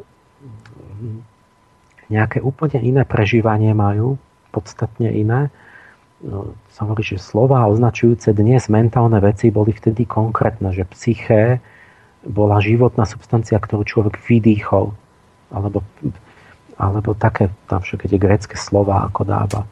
Noos, akože chápať, známe, to bolo slovo pre vidieť že boli konkrétne. Teraz hovorí, že tam chýba slobodná vôľa. Že v tej, v tej Iliade nie je slobodná vôľa. Že tam tie postavy nesedia a ne, nerozmýšľajú, že čo by som mal teraz robiť, mm-hmm. čo je správne a že môžem robiť to alebo to. Že ono sa to proste deje. Že, že to nerobia oni. Že Achilles uh, chytí ho Boh za vlasy Achila a zadrží ho, aby nenapadol Agamemnona. A lebo ten mu zobral tú bríseovnu, nejakú krasavicu tam. Čiže Achilles, ako čo, že on niečo robí a Boh ho zadrží. Ten Agamemnon mu hovorí, že ja za to tiež nemôžem, lebo hovorí, že to zapričinil Zeus, že som to urobil. Mm.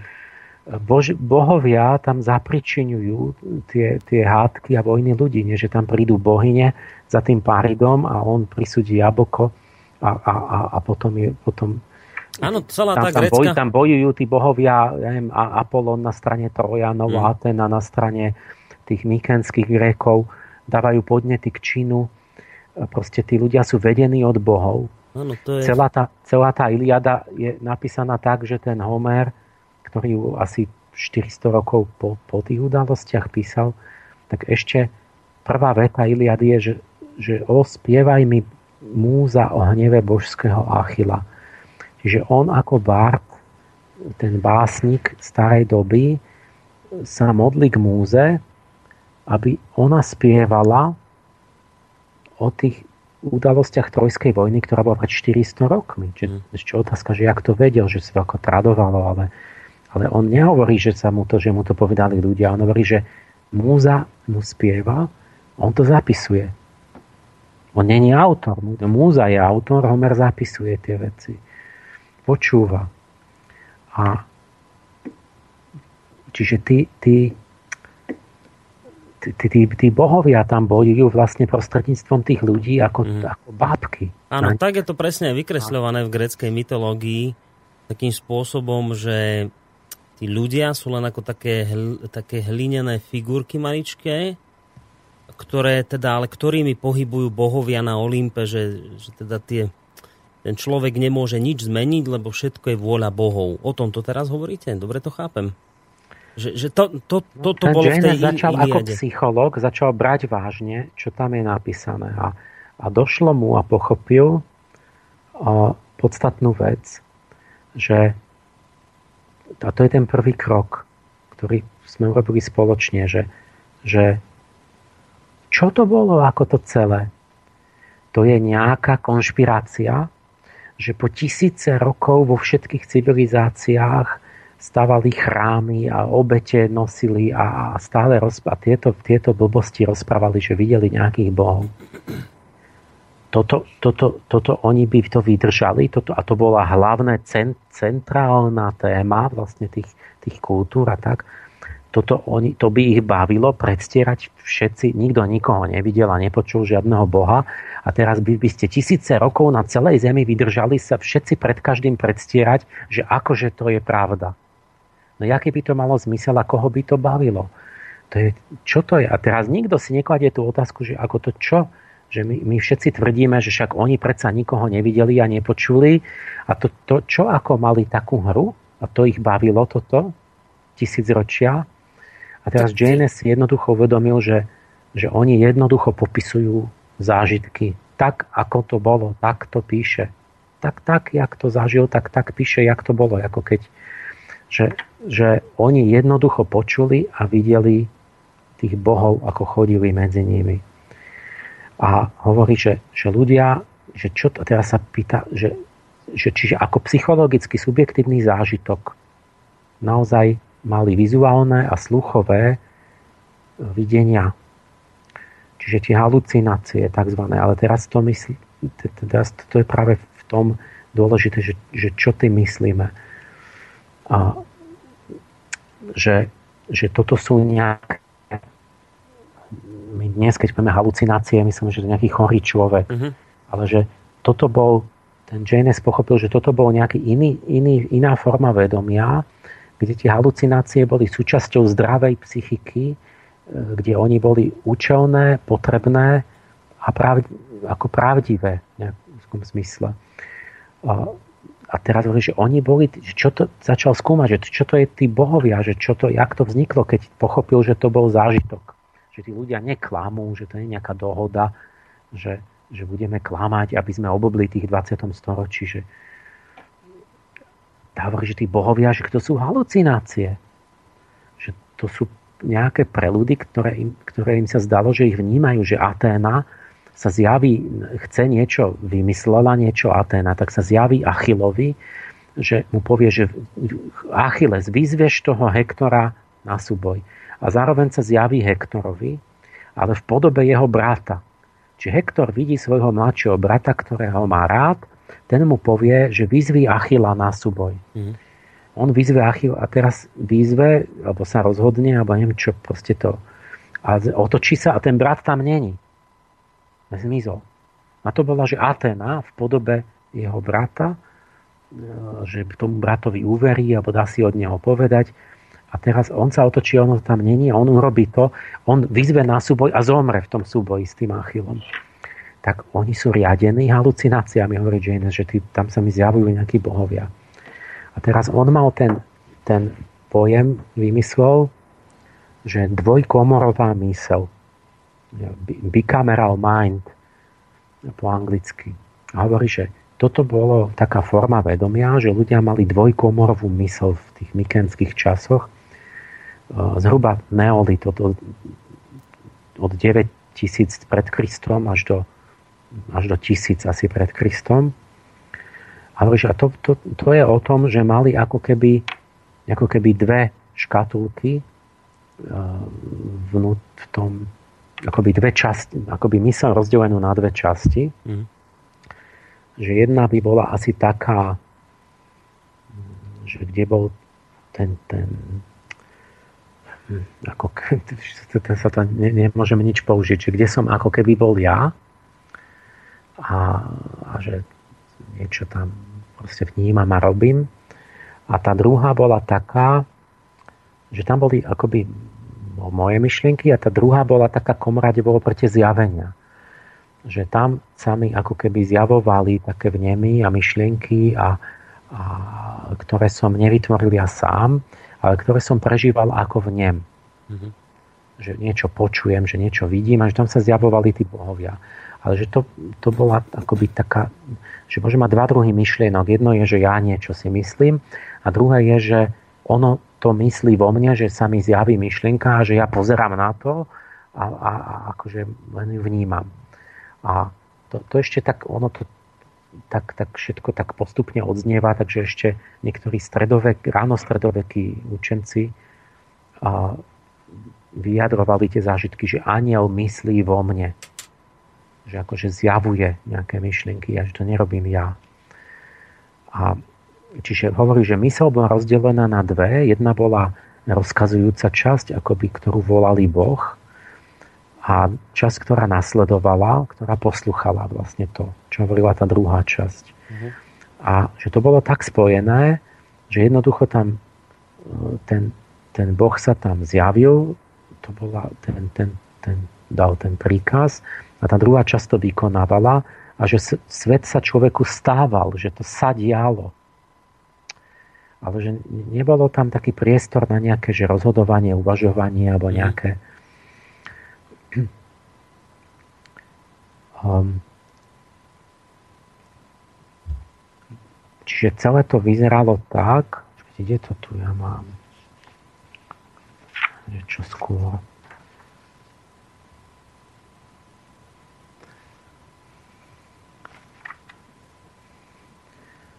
On, tento JNS robil s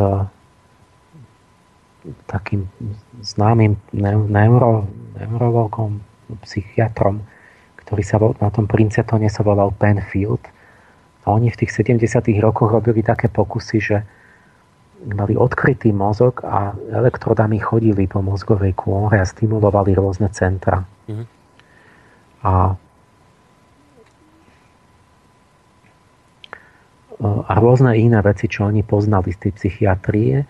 A takto ten Janes vlastne vedel, že tie halucinácie, že to je niečo reálne, lebo jednak to poznali od takých tých porúch, ktoré sú že pri schizofrénii a rôzne takéto veci, že vtedy ľudia počujú hlasy, úplne sa im zdá, že reálne a tie hlasy s nimi konverzujú, vyhražajú sa im, utešujú ich, kritizujú ich, usmerňujú, radia im a, a zjavujú im neviem čo. A ale je to akože patologické u tých dnešných ľudí. Ale takto. Práve, že nie, nie vždy, že, že, že sa, sa ľudia hambia povedať, že, že mnohí ľudia sú úplne zdraví a počujú tiež občas mm-hmm. niekoho.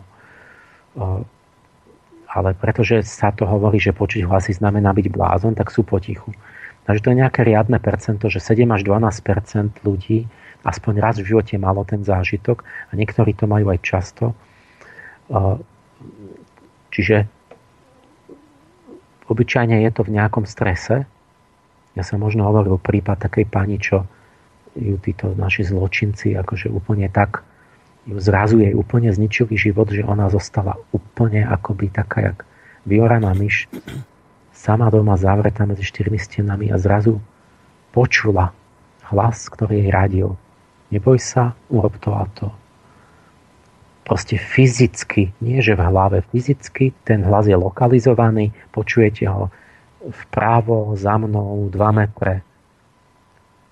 Hovorí, počujete ako cez deň e, živého človeka. Potom hovorí, no a tak som sa upokojila, som to urobila, že bolo to potom OK. A, ale ja som bola sama zamknutá v byte. Mm-hmm. A, a mala tú, tú stresovú situáciu, kedy mysleli, Bože, teraz je so mnou amen, že ja už v živote sa nedostanem z toho.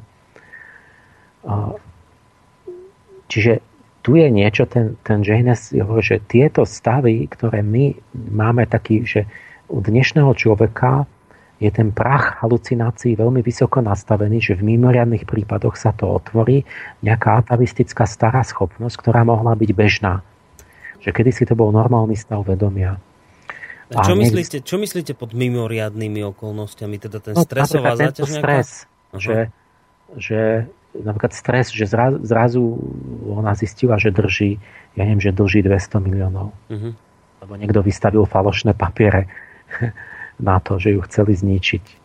Takže o všetko prišla proste exekúcia navždy. Ešte, že vtedy by... sa akoby odblokovala tá dvojkomorová mysel, o ktorej hovoríte? Že toto sa udialo vtedy? Že to, čo Áno, mali vtedy dávno to, ľudia... Že, že ten stres je, je ten, tá vec, ktorá to niečo na, naruší v tej psychike, že sa dostanete do mhm. nejakého regresu do minulých stavov, ale že lebo tie, tie minulé vrstvy vedomia, tak tie tam niekde sú len sú zakryté vlastne nejakou inou, už modernejšou formou vedomia a oni sa môžu nejako akoby aktivovať. A, a teda, že počkajte. No teraz jednak z tých, z tých takých porúk, ako tí schizofrenici, že oni počujú a dokonca prorocký hlas, že, že zrazu hovorí, že, že a teraz prichádza ten a ten a otvoria sa dvere a príde a bude mať v ruke to. A teraz a za chvíľu zazvoní zvonček, otvoríte dvere a tam stojí a má v ruke tú vec. A toto, toto zatiaľ psychológovia vysvetľujú tak, že to je podvedomá mysl, že počujete, ja neviem, že ste počuli štrngať kľúče, možno pod bránou niekde e, tam a teda ste vydedukovali, že asi ide nejaká osoba pravdepodobne kvôli tomu a tomu a že tá podvedomá mysel to spočíta, vy ako si to neuvedomíte a, a keď má niekto ale ten, že mal túto poruchu, že mu to ten hlas hovorí, tak ako by ten hlas hovorí tú podvedomú mysel, takže on vlastne má zážitok proroctva ale že to teda bolo len tie podvedomé vnemie. To, to v, potom v skutočnosti sú iné príklady, kedy to nemohlo byť tým, ale tie, tie, to je zase iná kapitola. Alebo, a teraz ten Jaines poznal tie konkrétne zážitky a teraz tým, že bol trošku taký tú integrálnosť mal, tak videl, že oni napríklad, že tí naši pacienti vidia, keď nemali tie sluchové, tak sa im že ne, málo počuli, bo niekto má sluchové viac, niekto vizuálne tie halucinácie. Takže mali vizuálne písmo, že, že videli, že ruka píše nápis na stenu alebo do vzduchu. A teraz ten Jane si vedel spomenúť na toho kráľa Belšazára z Biblie, ktorý, ktorý zrazu ruka sa zjaví a píše na stenu. Mene tekel u farsi. Si zvážený na váhach a najdený si ľahký že on vidí ruku písať na stenu písmo niekam do vzduchu svetlom alebo nejako. Proste tieto zjavenia. On vedel, že tí naši pacienti majú toto za určitých okolností. A jemu došlo, že to mohli vtedy prežívať ľudia ako normálne. A neboli chorí. A potom druhá vec je, že oni začali, sa k tomu dostanem. Čiže on prídem k tomu. Čiže on vlastne si povedal, že tie, to, čo máte, povedzme, v, v Jeremiášovi takú vetu, že my to, my to jak negujeme, že nevieme, čo to, prečo to tak je čudne napísané. Že máte tam zrazu, že a vtedy, a neviem čo rok ten a ten, a stalo sa slovo Božie prorokovi Jeremiášovi. Hmm. Ako, akože čo, že stalo sa slovo Božie prorokovi Jeremiášovi No, no my tomu proste nechap, nerozumieme. A, a, a to je proste normálne napísané tak, ako to bolo, že on počul hlas Boha. Tak, tak jak to je, tak tak to myslí. Na Janesovi došlo, že e, proste počuli ten Boží hlas.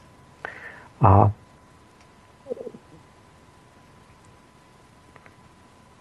veľmi také konkrétne zaujímavé veci, ktoré on hovorí, že, že keď počujete hlas kedy ja sa ja to ja spojím. A, a teraz tie zážitky analizuje a potom ide do tej neurológie, do, do štruktúry mozgu. Mm. Lebo nápad môžete mať hociaký, ale ide o to, že či to začne do seba zapadať zmysluplne všetky tie, tie elementy. A teraz hovorí, že keď sa dívame na mozog, vnútri na tie štruktúry, tak máme, máme asi niekoľko rečových centier, ktoré robia veci súvisiace s rečou, všetky naľavo v ľavej hemisfére. Je tam hlavne Vernikeho oblasť, ktorá rozumie reči, že vie, vie ju chápať, vnímať význam. Keď tu máte poškodenú, tak, tak človek e, blábolí, ale hovorí gramaticky správne. Ale sú to nezmysly. Mm-hmm. A potom je tam broková oblasť, ktorá robí tú syntax a gramatiku a, a vie, vie tvoriť reč. A keď, keď to má niekto poškodené, tak hovorí zmysluplne, ale je to gramaticky zle. Ne, ne, ne, nevie proste to formulovať gramaticky, že to jak taký ty, keď bolo, že Černoch Mambu, že, že, že pán e, pustiť e, Mambu ho a tak. A, a teraz ten Janis vedať, prečo sú iba naľavo taká dôležitá funkcia ako reč a je iba v polovici mozgu, veď väčšinou také významné veci sú aj tam, aj tam. A čo je na tej druhej strane? Veď tam sú tiež tie anatomické, tie štruktúry tam sú, je tam tá Vernikeho oblasť aj napravo. A, a tá čo robí? Tá nerobí nič, tá tam je zbytočne. Celé časti pravej hemisféry sú tam bezdôvodne. A keď sa teraz hovorí, že a keď sme odstránili tú Vernikovú oblasť, nič sa nestalo. či je tam asi zbytočne. Ale zbytočne tam, by tam nemalo byť nič. Čo keď to slúžilo na niečo ešte nedávno a teraz už to spí. A teraz si že, že to je tá jeho hypotéza, že v tej, tej právej Hvernikého oblasti, ktorá teraz je akože spiaca, že tá zistili, že ona rozumie reči, že keď je, je poškodená tá ľavá hemisféra a tak ďalej, mm-hmm. takže tá Wernicke oblasť funguje, že ona rozumie, ne, nevie rozprávať, ale, ale vie vykonať človek úkon, že rozumie tomu lekár, doktorovi. A že hovorí, tam bol ten, podľa neho, to je tá jeho hypotéza, že ten Boží hlas vznikal v tej právej hemisfére, v tých rečových centrách, ktoré teraz sú už nefunkčné. A v ľavej hemisfére človek počúval ten hlas. Že tá ľavá hemisféra akoby počúvala tú právu. A kádial?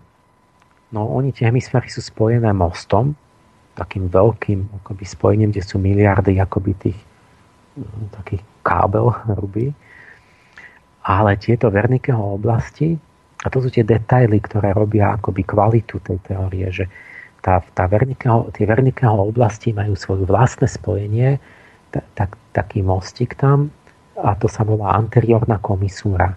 Že tá pravá, keď niečo robí, tak ona to posiela tej ľavej, priamo tej svojej. Mm-hmm. Čiže tá pravá mohla hovoriť a cez tú anteriornú komisúru tá ľava ju počúvala, tam vnímali sme reč, ktorá prichádzala od niekadiaľ z tej pravej.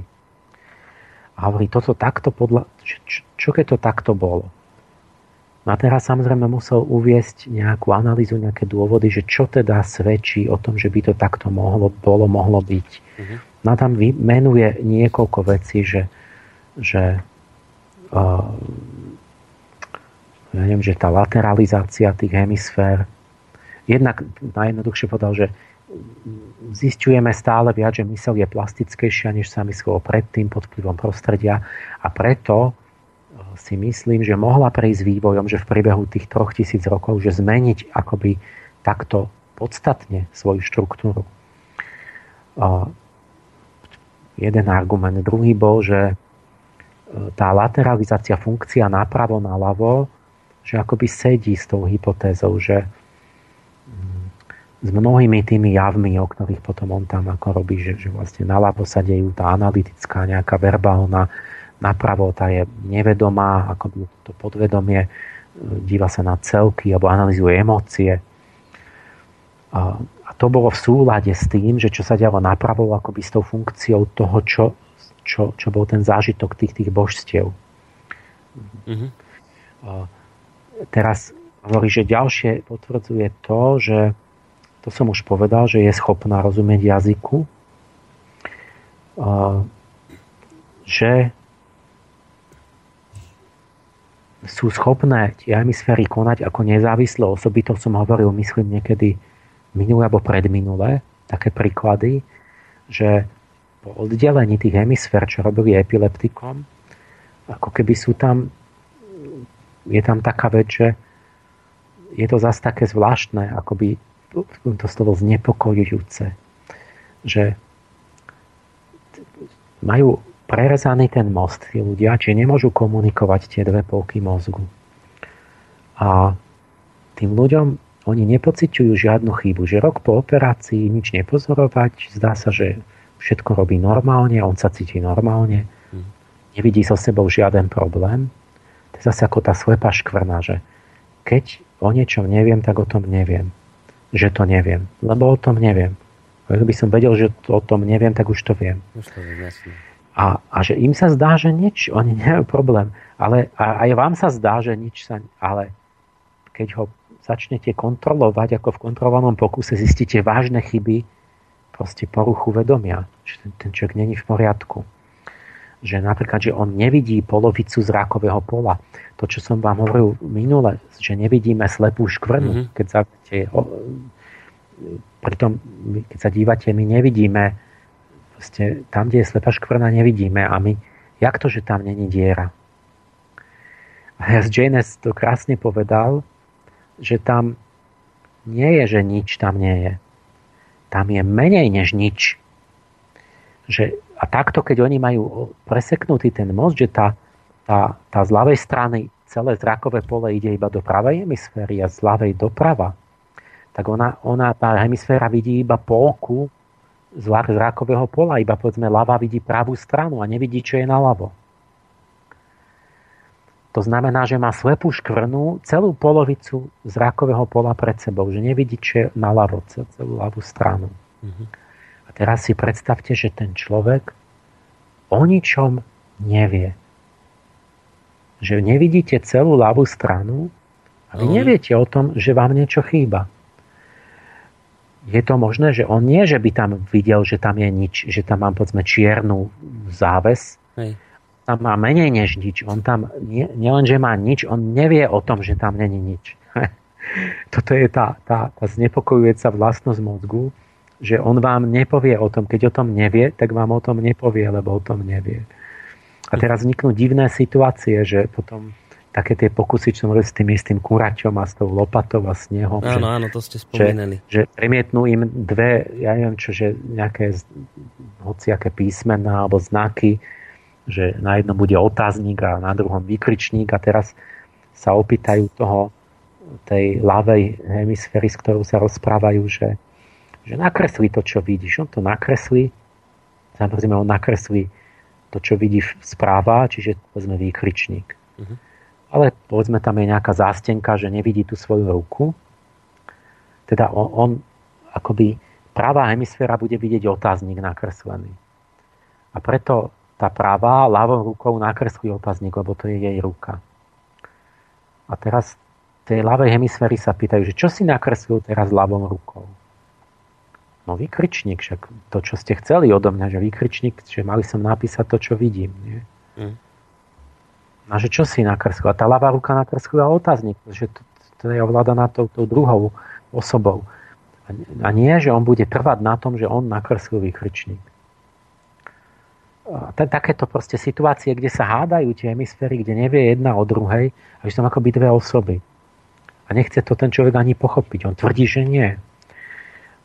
Alebo že také robili, že, že premietajú, že náhle záblesk, že príde taký akt nahá žena tam medzi nejakými.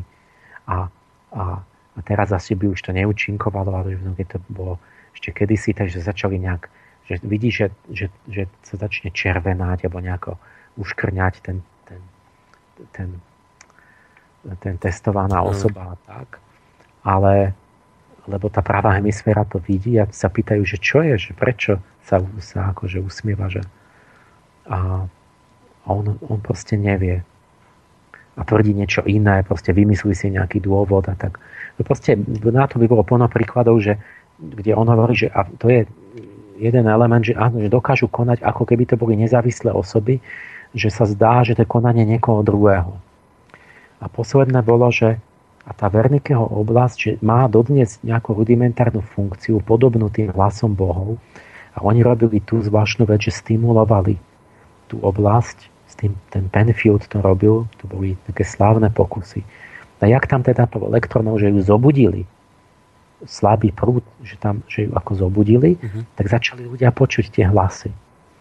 Ale hovorí, že aké hlasy, no tak že väčšinou také, že, že hmlisté, že, že, že počujem, ale ne, ne, neviem presne, čo hovoria. Ale bolo to tak, že v diálke a slabé a mrmlanie a reč a, alebo spievanie a tak. A často to bolo, že, že, že pripomína mi to hlas otca alebo matky, nejakých príbuzných a tak. Mm-hmm. A teraz platila taká vec, že mlad, čím mladší, mladší ľudia je skôr ženského pohľavia, skôr východnoeurópania ako Slovania, že majú skôr toto živšie tieto, tieto tu, tie halucinácie, majú akoby viac k tomu sklon. Čiže oni úplne, že tam videla nejaká devčina, že má zrakovú halu, že stimulovali tú časť mozgu, ona aj videla, aj počula rozprávať ľudí, proste, ktorí sedeli v kreslách a tak. A ako keby to normálne živo, ako, ako keby to bolo fyzicky. A teraz znova, keď musí to pochopiť, že keď predstavte si, že by sme ako v tom Matrixe, že do ucha alebo do oka, nie, do toho, do toho centra, ktoré spracováva sluchový vnem. Ten zvuk prichádza do ucha a potom ide do toho centra, kde si to uvedomíme, že počujeme niečo. Mm. A to centrum ne, nemá žiadnu možnosť zistiť, čo je vonku. Tam prichádzajú iba tie impulzy cez tie, cez tie káble vlastne z toho ucha. A teraz keby ste urobili matrix, že to prestrihnete a namiesto ucha tam budete posielať ako len informáciu z nejakého počítača e, do toho nervu, tak jak sa dozvie to centrum v mozgu, že, že že už to nejde z ucha. Mm-hmm. No nemá šancu to vedieť. No nemá šancu, lebo to centrum by muselo mať nejaké zvláštne oko, že by sa mohlo pozrieť von. Lenže to ste mu práve odstrihli, takže to nemá. Musel ešte ďalšie, že by, že by bolo ďalším okom, že by vás videli, že aj však vy ste mi to ucho odpojili. Že čo mi tam púšťate? No to sa nedozvie, čiže vy vlastne sa to nedozviete. Takže predstavte si, že, že do vášho sluchového centra že vy, keď do vášho sluchového centra prichádzajú signály, to sú iba signály, tak vám, tak vy máte re, zážitok, že počujete mňa hovoriť mm-hmm. uh, ako fakt, naozaj, reálne. Alebo že niečo chytíte do ruky, máte zážitok, že to no, matáte alebo vidíte. Ale to sú len tie signály. A že ke, predstavte si, že z iného centra mozgu že, že tá pravá oblasť posielala do tej ľavej, ktorá počúva svoje signály. Že, že, to, že to môže vzniknúť v mozgu tak, že vy vidíte, vy normálne fyzicky vidíte, to božstvo stojí pred vami, hovorí normálne s vami, všetko. Lebo v tom nie je rozdiel. Len je rozdiel, že pôvod je iný, že to neprichádza zvonku z tých zmyslov, ale niekde znútra. Prišla mi sem otázka, ja vám teraz položím, lebo my sme doniesli na papieriku do štúdia. A otázka takáto, že kto bol schopný komunikovať s tou pravou stranou? A to, ja celé, čo vykladám, je, je Janesová hypotéza. On sám hovorí, že odvážna a tak ďalej. Ale to je zaujímavé práve sa zamyslieť. Ja potom poviem k tomu moje, že uh-huh. jak to súvisí s celou mojou angelológiou a že čo, kam ja potom smerujem ďalej. No a vôbec aj s tým vedomím Ale hlavne, toto treba On teda spomiť. hovorí toto, že toto bolo k tomu, k tým mozgovým štruktúram, že on toto preskúmal, videl, že tam mnohé veci zapadajú uh-huh. a teraz začal skúmať tie dejiny a začal celé dejiny vykladať akoby takto z toho iného hľadiska, z hľadiska tej svojej teórie a vlastne hovoril, že, že zhruba ešte pred tým homerským tou dobou, že sme vlastne mali tieto civilizácie založené na tomto dvojkomorovom mysli, na tom bikamerálnom vedomí. Bolo to, že bikamerálne teokracie. A že mali inú mentalitu, ako v tej Iliade. Mm. A že to bola vlastne forma sociálnej organizácie a kontroly, ktorá sa nejak vyvinula, to nebudem, a že vlastne nebolo potrebné štátna represia a tak, že niekoho naháňať. Ono tam síce bolo, ale že hlavný ten regulátor bol, že vy ste mali vnútri hlas, ktorý vás usmerňoval. A, a že vlastne potom nemusel ten zvonku, že, že až keď sa to začalo rúcať, keď to prestávalo fungovať, že zrazu musel ten král začať všetkých akože naháňať a trestať a tak ale že predstavte si, že vy máte vnútri, že vy, vy, vy, vy, vy nie, že veríte v Boha, to dnes robí, že my verím v nejakého Boha, ktorý tu není. Ale že oni nie, nič neverili, oni vnímali bohov, mm-hmm. ktorí ich priamo riadili. Cesto akoby, cesto akoby, ja to zjednodušene poviem tak, ako som to pochopil, že oni tých bohov vnímali akoby cesto tretie ucho, ktoré mali v mozgu? Tú, tú, tú časť, ktorá je dnes nám už ako keby uzavretá? No ale áno, ale že to, to ne, nebolo, to bolo to isté ucho práve. Hej, ja som to práve, tak že to bolo to obrazne. isté ucho, čo teraz len od, od inakiaľ chodilo, chodili inform, signály do toho ucha, uh-huh. akoby z tej pravej hemisféry, ktorý sa javil, že to je nejaká e, druhá osoba. Takže on hovorí, že, že keď faraóni, že počuli hlas svojich tých zomrelých faraónov, že možno preto robili tú mumifikáciu a tie pyramídy, že ten, ten zomrelý faraón viedol toho svojho nástupcu.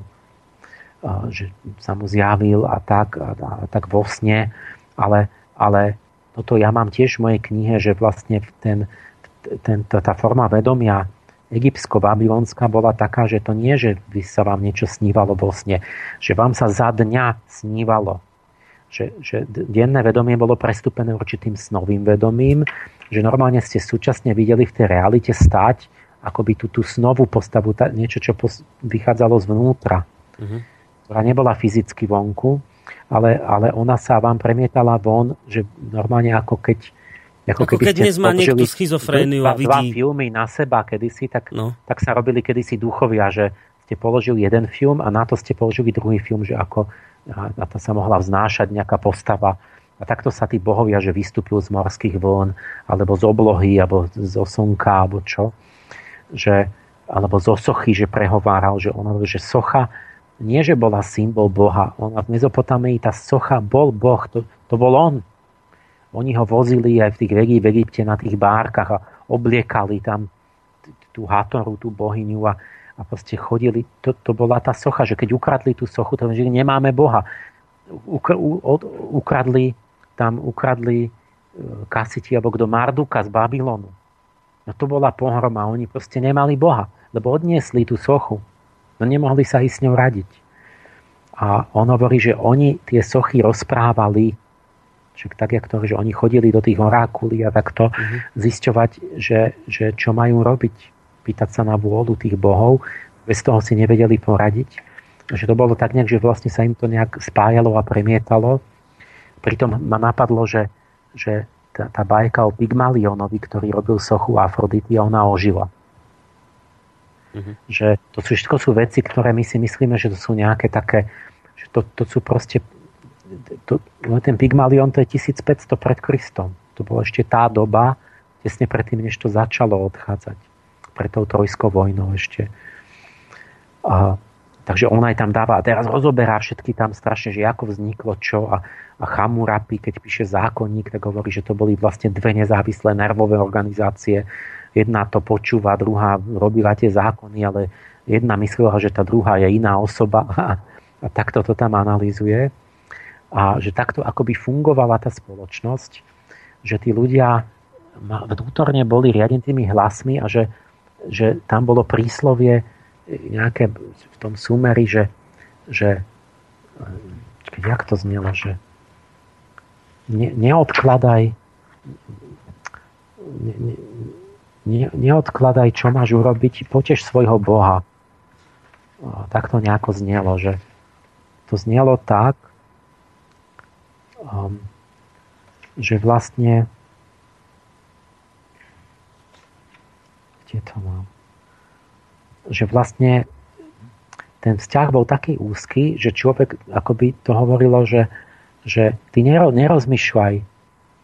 Proste, nad jak sebou, to je hovorené, rob to. Hej, hej že ne, nerozmýšľaj nad že sebou, tam, ale... Že ne, nemaj, nevytváraj žiaden priestor medzi tým, jak dostávaš tie príkazy a medzi tým, čo robíš, že by si mm-hmm. to nejako teraz ty začal o tom debatovať alebo nejako filtrovať alebo hmm. nejako váhať nad tým. A, a, a, a veľmi pekne tam aj riešil tú otázku, že, že prečo keď počuli hlas, že, to, že poslúchali, alebo prečo to bolo také. A teraz zaujímavú vec hovorí, že, že, že my máme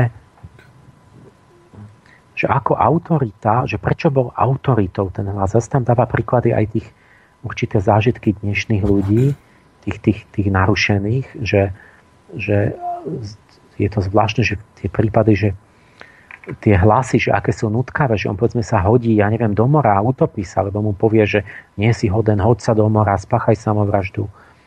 A on, on vlastne si nevie pomôcť a hodí sa tam. Že to sú nejaké také javy, kedy oni tiež mali tieto pocity, že povedzme ešte za staršej doby že, to, že sme, popisuje ten Orestes Erinie, že hneď sa k tomu vrátim. Hovorí, že to, to sluchové veľmi súvisí s autory, s niečím ako rozkazovačnou autoritou, že, že zrak je taký, že keď nechcem niečo vidieť, odvratím zrak. Ale že zvuku sa nevyhnete, môžete sa otočiť chrbtom a to, to proste vás celé preniká zo všetkých strán. A že teraz si predstavte, že keď niekto na vás rozpráva, neviem, sú tie psychológii tie priestory osobné, že keď niekto je 2 metre od vás, alebo 5 metrov rozpráva z katedry, tak vy môžete si urobiť názor o tom, že ten prednášajúci podľa mňa to není pravda. A keď už niekto je v ďalšom intimnom priestore, že je 2 metre pri vás, nejaký priateľ, tak už akoby mal na vás vplyv. A keď niekto akože príde úplne k vám, že vám hovorí pri hlave. Nie? Do ucha, doslova? No. Ucha, alebo no.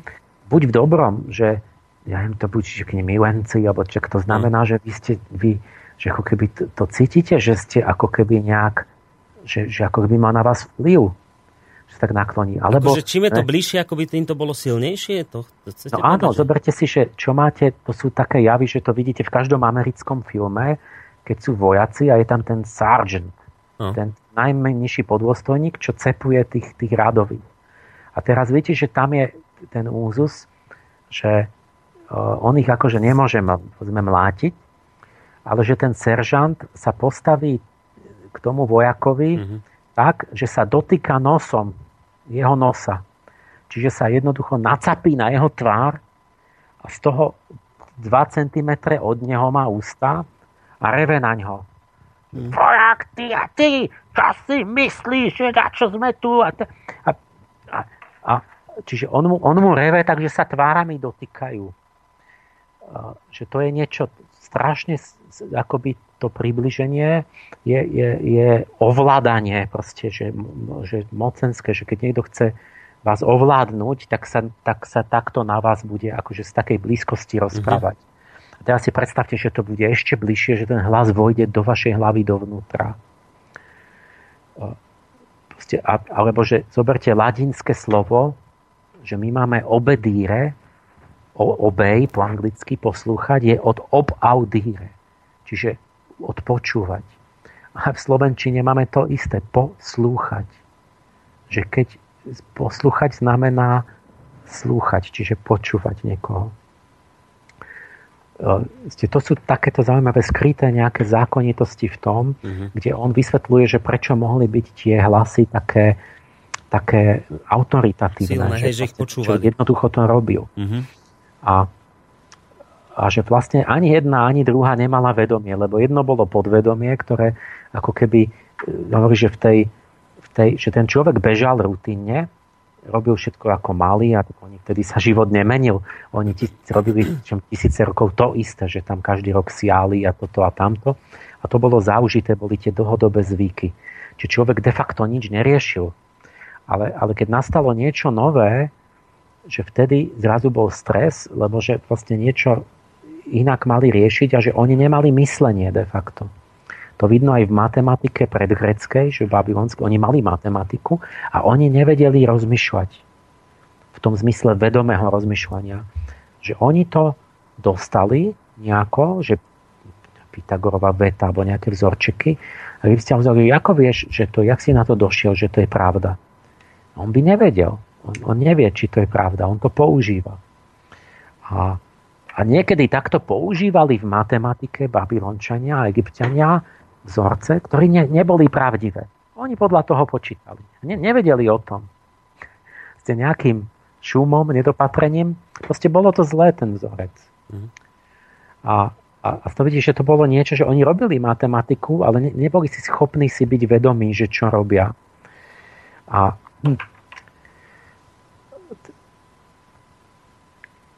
že takto, čo chcem povedať, že takto si on predst- tam vykladá všetky možné príklady a, a tie, tie výroky a, a, a, a, malby a tam analýzuje, že ako bola organizovaná spoločnosť takto. Tá zaujímavá otázka mňa napadla, že, že, že, že jak zabezpečili, že, že teda každý počul také hlasy v podstate rovnaké, že to išlo dohromady tie príkazy, že keď to bolo iba v mozgu. Tak, tak on si to nejako tak predstavoval, myslím, že, že to nejako súviselo asi s tou formovaním vo výchove, že keď vyrastli v tej kultúre, že nejako sa im v podstate e, to urobilo, že teda tie hlasy ich organizovali do jednotného spoločenstva, ktoré fungovalo dokopy. Čiže ako keby ten, tá autorita potom zvnútra nich prehovárala. Ale hovorí, ale problém nastal, keď sa viaceré takéto kultúry stretli, mm-hmm. ktoré mali rôznych bohov. Lebo to bolo typické, že oni potom sa nevedeli dohodnúť, lebo každý dostával iné príkazy a oni o tom nemohli debatovať, alebo že poďme, že, že nejako, nejaký kompromis, alebo že jak je to, že proste keď bolo to, dostali akoby nejak to priateľsky zapadlo do seba, tak mali dobré vzťahy a keď to nesedelo, tak mali bol boj. To, absolútnu vojnu, že mm-hmm. proste ty si bol syn toho Boha, my sme toho, ten náš Boh povedal, že vás musíme, ten nepriateľský Boh, tak... Tak nie je o čom, jasné. A, a, a takto oni fakt bojovali, tie mestské štáty, a hovorili nie, že oni bojujú, a hovorili, že bohyňa Umma zvíťazila nad tou bohyňou v tom meste a tak. No a potom hovorí, že potom sa to začalo z nejakého dôvodu, že to teda, neviem prečo, proste okolo, po tej trojskej vojne, zhruba okolo toho tisíc, rozpadať táto forma vedomia, až nastali problémy. A tá skutočne, no tak tam boli, bola tá železná doba, kedy sa akoby násilie, rozpady, ničenie a takto, že akoby zmetok nastal v tom starom svete, to je známe, v tej mojej angelológii to je Samaelské obdobie, to je temný vek staroveku 1300 až 900 pred Kristom, kde, kde všetko sa, ten, ten, ten krásny, harmonicky usporiadaný svet, že fungovali tie civilizácie, to sa, to sa to skolabovalo. No ale tento Janes to vysvetľuje tak, že nastával ten prechod toho vedomia, že prestalo fungovať a teraz to dokladá tým, že všetky tie, tie, tie tabulky a nápisy, kde hovoria, že, že nariekajú tí ľudia, že ich bohovia opustili, že Boh ma opustil, bohyňa sa vzdialila, dobrý aniel, čo kráčal vedľa mňa, odišiel. Chápete, že tie, tie, znova, keď to si to uvedomíte v tom doslovnosti, že vedľa neho s ním, že každý mal osobné božstvo Ili, ten egyptian, každý, ten babylončan, každý egyptian mal to, to svoje K, takého dvojníka. A ten chodil s ním a, a mu radil a teraz on, on odišiel. A čo si počnete teraz? Ešte je blbá situácia. Mm-hmm. Hovorí, že oni mali taký prechod vedomia, že, že, že tá, tá vnútorná autorita, že to začalo kolísať a prestalo to fungovať, že sa im začali rozpadať tie civilizácie. A znova je to také zaujímavé, že my, my napríklad hovoríme o tej axiálnej epoche vyšla nedávno taká veľká kniha o tom, akože výsledky, že teraz si nepamätám, jak sa volá presne, u nás vyšla. A, že okolo toho doby, o ktorej hovoríme, že je tá, tá osobá epocha, že nastali veľké premeny, nejaký zásadný prelom vedomia k tomu dnešnému vedomiu, už, ktoré potom v tom starom Grécku už vidíme. A kde ten človek ako keby začína byť sám zodpovedný za seba mm-hmm, ako mm-hmm. individualita, že nielen tá bábka tých bohov. Že už má akoby takú to, slobodnú vôľu. To, to sa skúma, nikto nevie, že prečo to je, alebo že čo, čo to je a tým vznikne vlastne slobodná vôľa, to je asi to Janesovo už vedomie, že keď vznikne priestor, že ja nejak vnútorne si, ja neviem to popísať, že si uvedomujem sám seba, že už to není ten, že jednoducho vykonávam tie vnútorné príkazy. Mm-hmm a toto, tento prechod, doktor Týben, čo už nežije, ale on bol taký veľmi múdry chlapík, tuto, ktorom nikto nevedel Bratislave, tak on ešte pred smrťou mi raz písal článok vlastne v tých prvých Sofiách, kde hovorí o vzniku svedomia. Podobne, ten nie vedomia, ale svedomia. A teraz hovorí, že to, v podstate hovorí to, čo ten Janes, že, že že ešte u Aischila máme, keď je jedna dráma Oresteja, Orestovi a ešte ten star, starý tragéd Aeschyles popisuje, že ako Oresta, keď zabil tú matku či otca, ste niekoho z rodičov, tak e, ho prenasledujú tie erínie. bohyne pomsty. A to sú také stareny, proste škaredé s krvou podľatými očami a majú bazúry strašné a naháňajú vás a kde vás dolapia, vás driapu proste zvonku, obletujú vás. Mm. Čo to ako má? No toto je to presne, že, že proste normálne vonku behajú bytosti, ale také nenávistné a vás driapu vás a tak. Ale že už, už Aristofanes, keď napísal o Resteju, tak tam je zrazu prvýkrát zrazu tam nie sú tie rinie, ale povie, že tam je hryzenie svedomia. A objaví sa tam to slovo svedomie. No my dnes tomu dávame nejaký význam, to bolo slovo syneidesis, čiže niečo popri vedomí vašom. Ale už to je vnútri a už to je, a tam máte to slovo hrízenie, to ešte dodnes tam cítime, že niekto tam hryzie. Ano. Ale už to myslíme ako prenesenie, že však to je iba to, to ako to, to, ten, ten abstraktný zážitok toho. Ale to nie.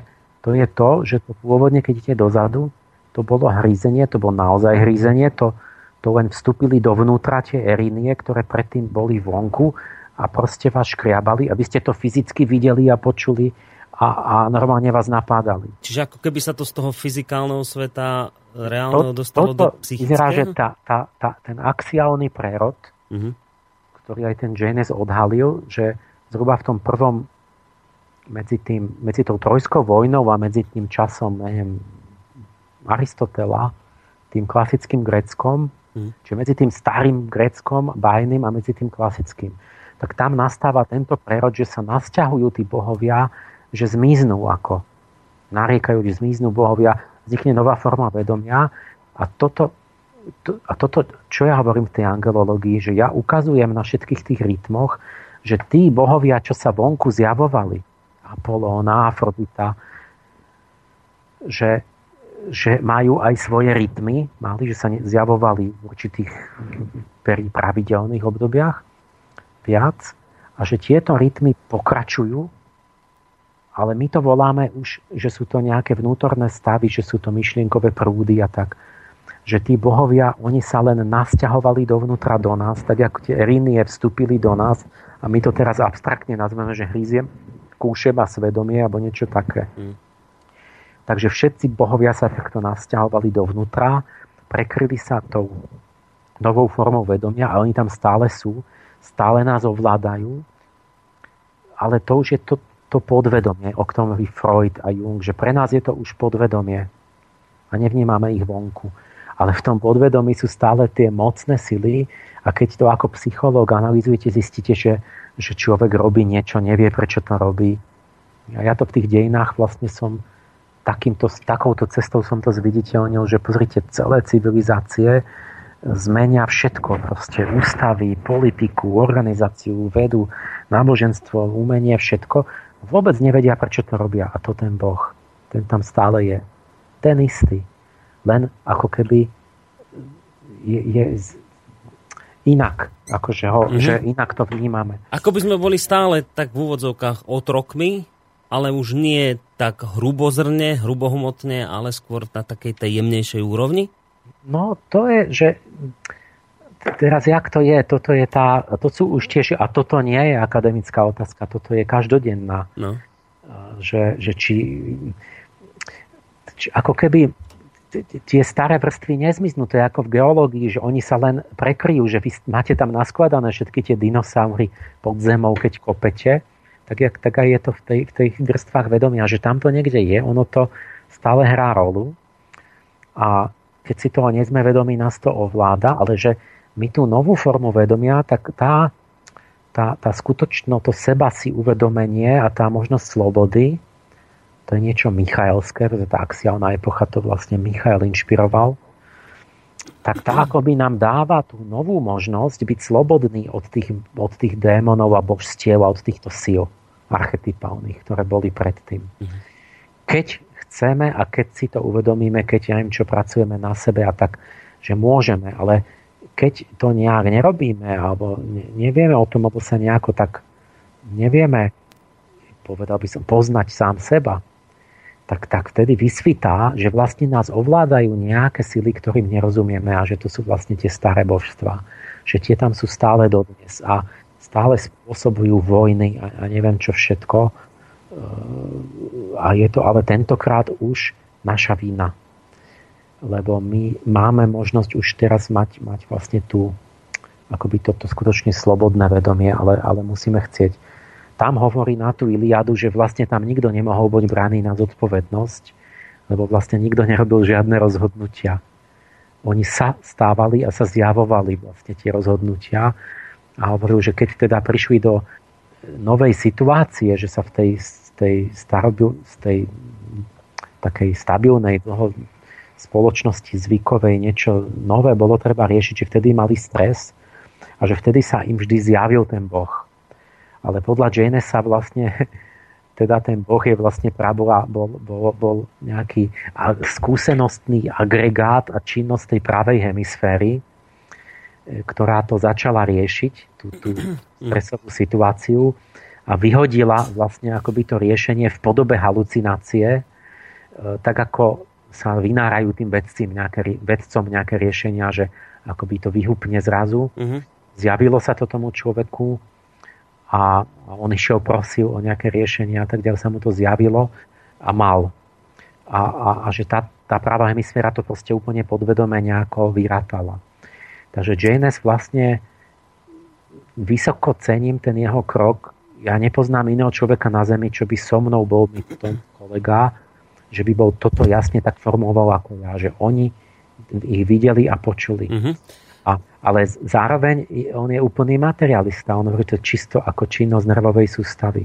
No, teraz ak, ak som to, ak vás môžem na chvíľku prerušiť, aby som si to zhrnul, či som to dobre pochopil. Keď ste ho, hovorili o tom, ako to fungovalo v minulosti, že vlastne tí ľudia podľa tohto vedca boli uh, tak hrubo zrne ovplyvňovaní bohmi, že jednoducho nemohli sa slobodne rozhodnúť, lebo to bolo rozhodnutie Boha a bodka a to sa robilo, tak my by sme ich mali z dnešného pohľadu nás, my ich máme tendenciu tých ľudí ľutovať, akože boli neslobodní, nemali slobodnú vôľu a boli takými bábkami v rukách bohov.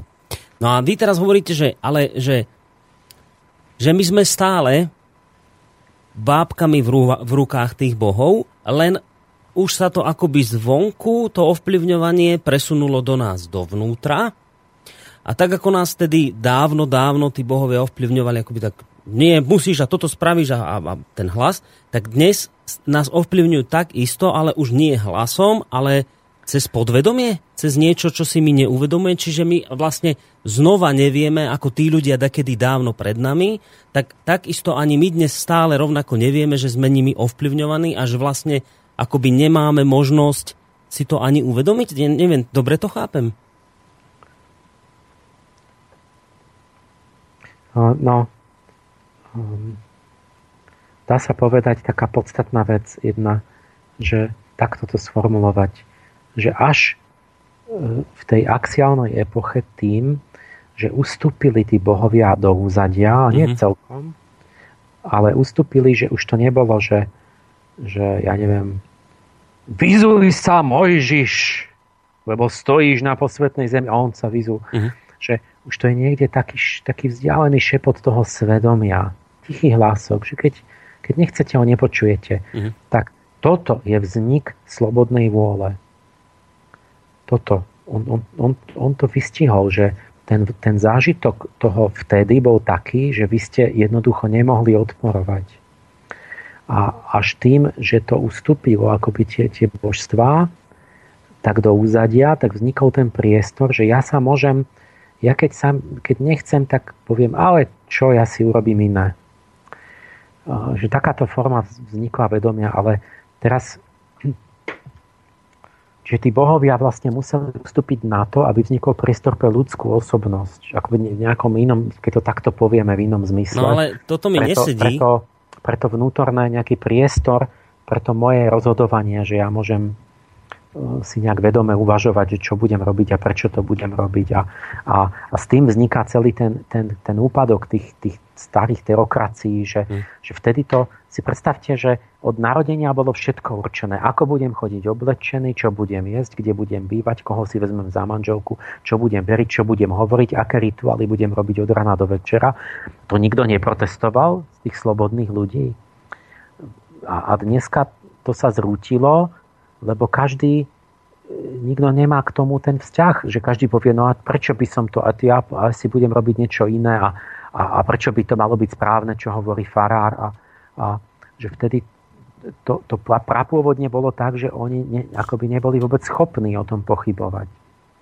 A dnes je úplne, že je, je chaos z toho, že, že sa má zrodiť ako keby v tom priestore tej osobnosti sa má zrodiť niečo nové v človeku, ale my vlastne si robíme teraz akoby čo chceme. Proste aj zmetočne. No a tomu ja nerozumiem, ale... či si naozaj robíme, čo chceme, lebo ja som kedysi čítal, nedávno to bolo nejaký článok, však to číslo môže byť nepresné, nemusí to tak byť, ale čítal som nejaký článok, v ktorom sa písalo, že my ako ľudia, naše správanie je z 90% eh, podmienené nevedome. Čiže z 90% my sa správame tak, že si to ani neuvedomujeme. No. A to, že si niečo uvedomujeme, teda tá akože sloboda, o ktorej sa tu teraz bavíme, sloboda rozhodnúť, tá sa na našom správaní prejavuje alebo podiela len desiatimi percentami. Čiže po prečítaní tohto článku mi z toho vyšlo, že my sme stále, akoby stále neslobodní, lebo si neuvedomujeme, že drvivú väčšinu nášho správania ovplyvňuje to, čo si sami neuvedomujeme. Nevieme o tom. Áno, a to, to bol optimistický článok, lebo u niekoho je to 0% tej slobodnej vôle. že to som ešte veľa tam Áno, povedal 10%. v živote nepoužil, pretože to keby som začal vysvetľovať, to je niečo úplne iné. My nevieme ani tu, tuto na Slovensku, ja neviem, či tu niekto vie o tom, že čo je to myslenie. My, my si myslíme, že my tomu pripisujeme úplne iný význam my si myslíme, že keď nás napadne myšlienka, že to myslím. A to nie je to. Lebo to je práve to, že, že toto sú iba tí skrytí bohovia, že niekde sa mi vynorí, že mám taký pocit a napadla ma myšlienka a zdá sa mi, že to musí byť pravda, keď, keď to napadlo mňa. Mm-hmm.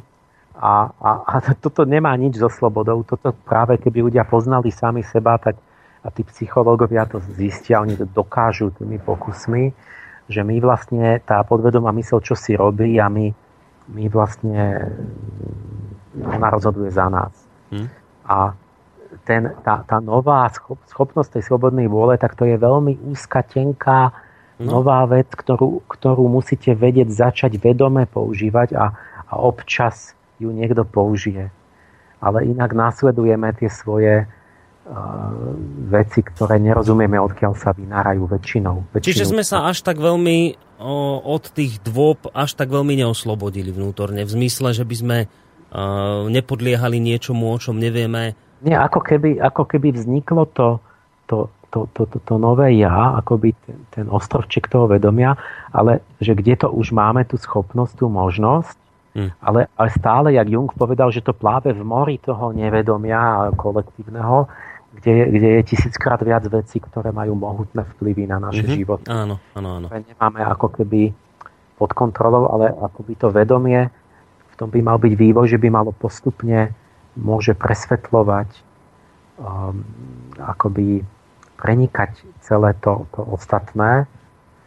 A v tom je vlastne ten ezoterický vývoj, že sa, že sa bude um, že by sme si mali osvojiť práve, aby, akoby vyslobodiť tie, no všetky, čo sú tam. No a to som sa chcel práve spýtať, že... Vlastne tá myšlienka, že niekto, že, že sa frázuje stále, že, že, že, že sme slobodní, máme slobodnú vôľu. To, to nie je to, to ešte len my sme tak, že máme taký zárodok, že keď sa snažíš, tak môžeš začať e, väčšiu časť, väčšie percento tej svojej e, procesov psychických vyslobodzovať do toho slobodného svetla, ale, ale naprosto väčšina stále sú automatizmy, ktoré my si namýšľame, že to sú naše rozhodnutia. No. Ale to sú rozhodnutia nejakých tých štruktúr, ktoré, ktoré my ani ne, ne, ne, nevieme, čo sa tam deje.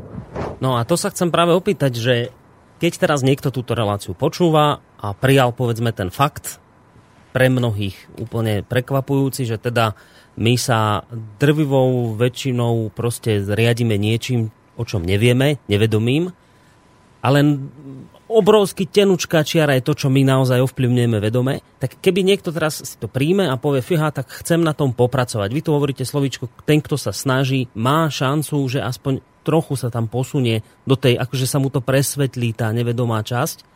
a, a že, že nadobudne nejaké tie percentá navyše vo vedome. Čo to znamená snaží? Čo to, čo to obnáša? Že ten, kto sa snaží, ten, kto na sebe vedome pracuje. Čo to znamená pracuje? Ach, to ani neviem, ako by som začal. To sú všetky tie duchovné cesty a práce, náboženstva, mystika, plno tých, tých proste, kto chce, ten začne s niečím, čo, čo, niečo si nájde z toho a začne mať nejaké proste skúsenosti, nejaké kroky robiť. Všetky tie, tie duchovné proste smery a tradície, pokiaľ sú seriózne, tak obsahujú všelijaké uh, tieto podnety ako pre tú tzv. prácu na sebe. Mm. Ja, ja chcem uzavrieť, lebo však na nám mm-hmm. za chvíľu sme. No a musíme ešte... Aký je môj môj teda postoj, tá, tá náväznosť na tú moju angelológiu a prácu, že teraz, čo som povedal, to je, to je uh, čistý materializmus, lebo on síce uznal, že to bol skutočný zážitok, ale že to teda má čisto pôvod neurologický. Hoci tam je dobre na tom, že to bere, že to je zdravá forma vedomia, to bola vtedy. Ale že to je celé v tom mozgu. A, a čiže to je strašné, lebo my teraz vlastne by sme zistili s tým Janesom, že tí moji anieli, že to sú vlastne nejaké mozgové centrá, ktoré niečo podvedome vypočítavali. Tak. Alebo vypočítavajú a nám sa to akože zjaví, mozog nemá najmenší problém to premietnúť buď do halucinácie, alebo do nejakého pocitu vnútorného mm-hmm. a mhm. tak. A, a, a, a vidíme, že v tom mozgu, si to všimnete teraz, že, že to je určité zblíženie, že, že Enes to síce myslí materialisticky, ale že tam sú inteligencie. Že vy sa hovorili o inteligenciách na nebi, že tie anieli to boli inteligencie duchovné. A teraz my máme, zistujeme, že my máme inteligencie v mozgu, ktoré že nie, že ja som inteligentný, že tam sú nejaké inteligencie, ktoré sú viaceré. Napríklad Howard Gardner má veľmi peknú, že ich vymenoval, že ich je 7 alebo 8. Verbálna, priestorová, neviem, no, emocionálna. A teraz vy zistíte, že to je tých 7, to je tých 7 bohov toho klasickej antiky. Ja som v lete napísal kapitolu o tom, kde, kde toto, som to spísal, že to, to sme sa len vrátili k tomu, že, že teraz, že niekde v mozgu sedí sedem inteligencií a naozaj sú to tak zvláštne, že, že, že bol príklad dievčaťa, bola autistka, čiže to bola nejaká porucha, ale ona zrazu mala tú maliarskú, ako tak poviem, inteligenciu, takú, že neviem, mohla mať 8 rokov, že ona malovala lepšie než Leonardo. Než Leonardo da Vinci. E, ako to merali? No, že mal ten, ten doktor mal tri obrázky konia, tak, tak, také perovky a kone. A to každému to dával, že pokus, že ktorý je podľa vás taký ako najlepší, že taký najvyzretejší, umelecký a proste, že nejaký majster že kto bol najlepší. A, a tam ten obrázok, jeden obrázok bol obrázok normálneho 8-ročného dieťaťa, ako kreslí koňa. No tak hneď vidíte to detsko kreslilo, to je iba také schematické a tak, že to, to vôbec nevie kresliť, že iba to je také. Mm-hmm. Potom vedľa bol obrázok tej 8-ročnej dievčiny s tým nadaním, ktorej sa z nepochopiteľných príčin naraz objavilo, že ona proste nadanie z nejakej poruchy dôsledku. A tretí obrázok bol toho Leonarda. Leonardova skica konia. A teraz každému bolo jasné, že ten stredný obrázok je najlepší. Toto bolo úplne vidno, proste tá, tá živosť, tá dynamika, ten, ten pohľad, proste tak, tak zo spodu, spredu, proste úplne jak živý bol ten kôň. Každý videl, že to je najlepší obrazok.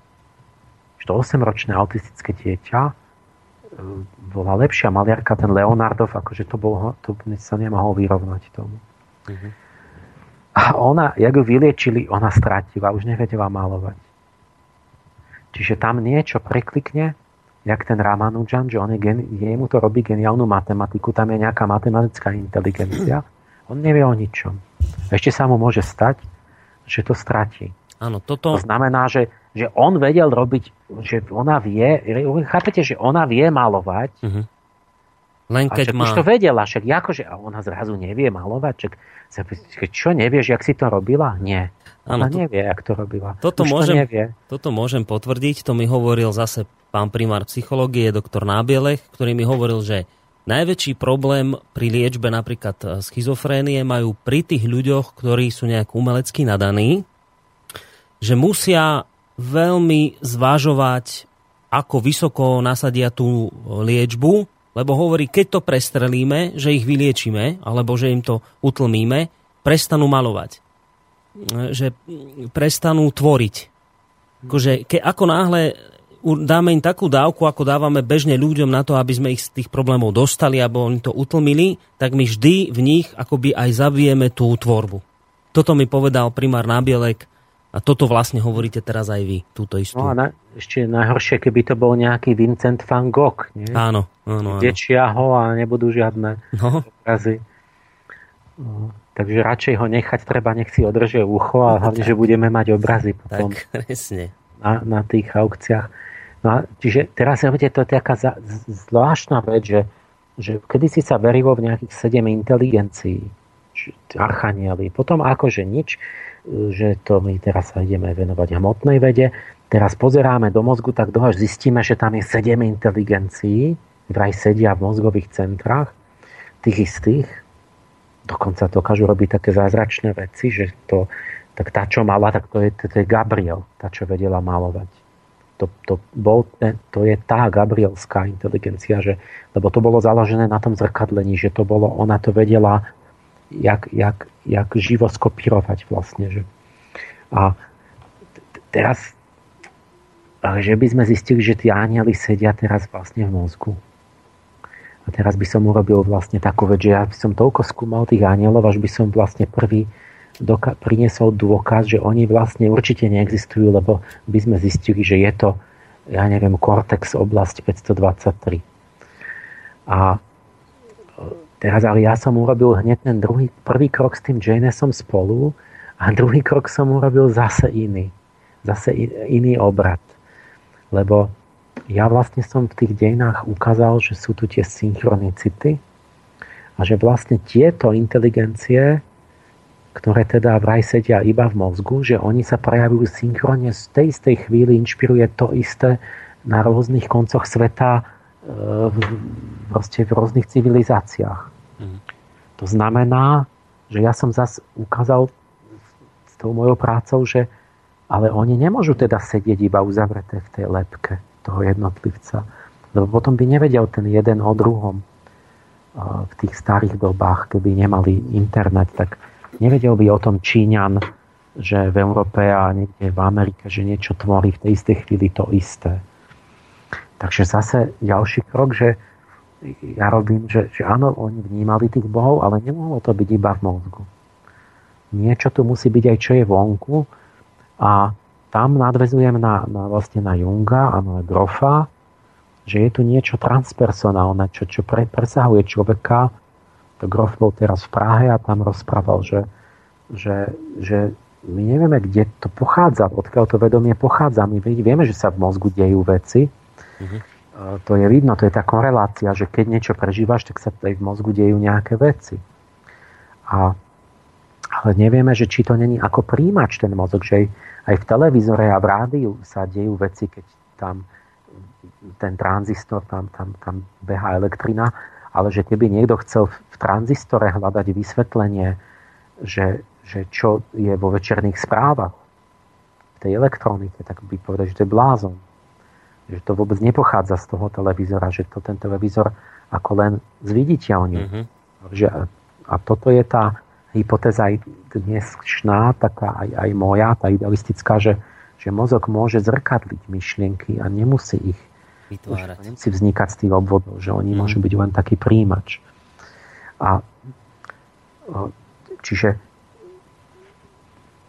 zase nevieme, ako to je a stále sú otvorené tie dve možnosti že je to niečo medzi tým. Že, že teda, ale keď teda aj je to tak, že, že tie duchovné inteligencie sú, sú samostatné duchovné bytosti, tak potom ten výskum je dôležitý a zaujímavý, lebo čo myslíte, keď sa vám naozaj zjaví aniel pána, tak v mozgu sa bude diať niečo alebo nebude sa diať nič? Bude sa diať. Hmm v mozgu budete mať ten, že keď máte to, to, túto zjavenie, alebo by to... Ako myslíte, v mozgu sa diať, že to niečím zaznamenáme? Áno, že pri zjavení, keby ste merali EEG... Aha, hej, že vtedy začnú tie vlnovky skákať. Zjavení, keď Mojžiš videl ten horiaci ker, tak, tak by ste tam namerali, tvrdím, že Aktivitu. naozaj on mal v tom sluchovom centre poč- vo vizuálnom vidí ten... Nie? Čiže otázka je len, že tá, že či či to vzniká v tom mozgu samotnom, alebo či je to nejaká zvonku, Hej, nejaká príčina, ktorá podnet. vlastne zapôsobí na ten mozog tak, uh-huh. že vlastne vám vytvorí Hej, rozumiem. Takže vy môžete mať v nem, vy môžete vidieť horieť ker fyzicky, že on tam fakt horí, ide to cez fyzické oko na sietnicu, uh-huh. ale keď aniel chce, to hovoril Akvinsky, že keď aniel chce, môže pohybovať obraznosťou človeka, či on môže vnúknúť mozgu do toho zrakového centra obraz, že ker horí a, a zrazu to zmizne a ker celý a nezhorel. Lebo to bolo vnútorné, vlastne vnútorné videnie. A môže byť ako živé. Takže otázka je len, že odkiaľ pochádzajú tie videnia. Mm-hmm.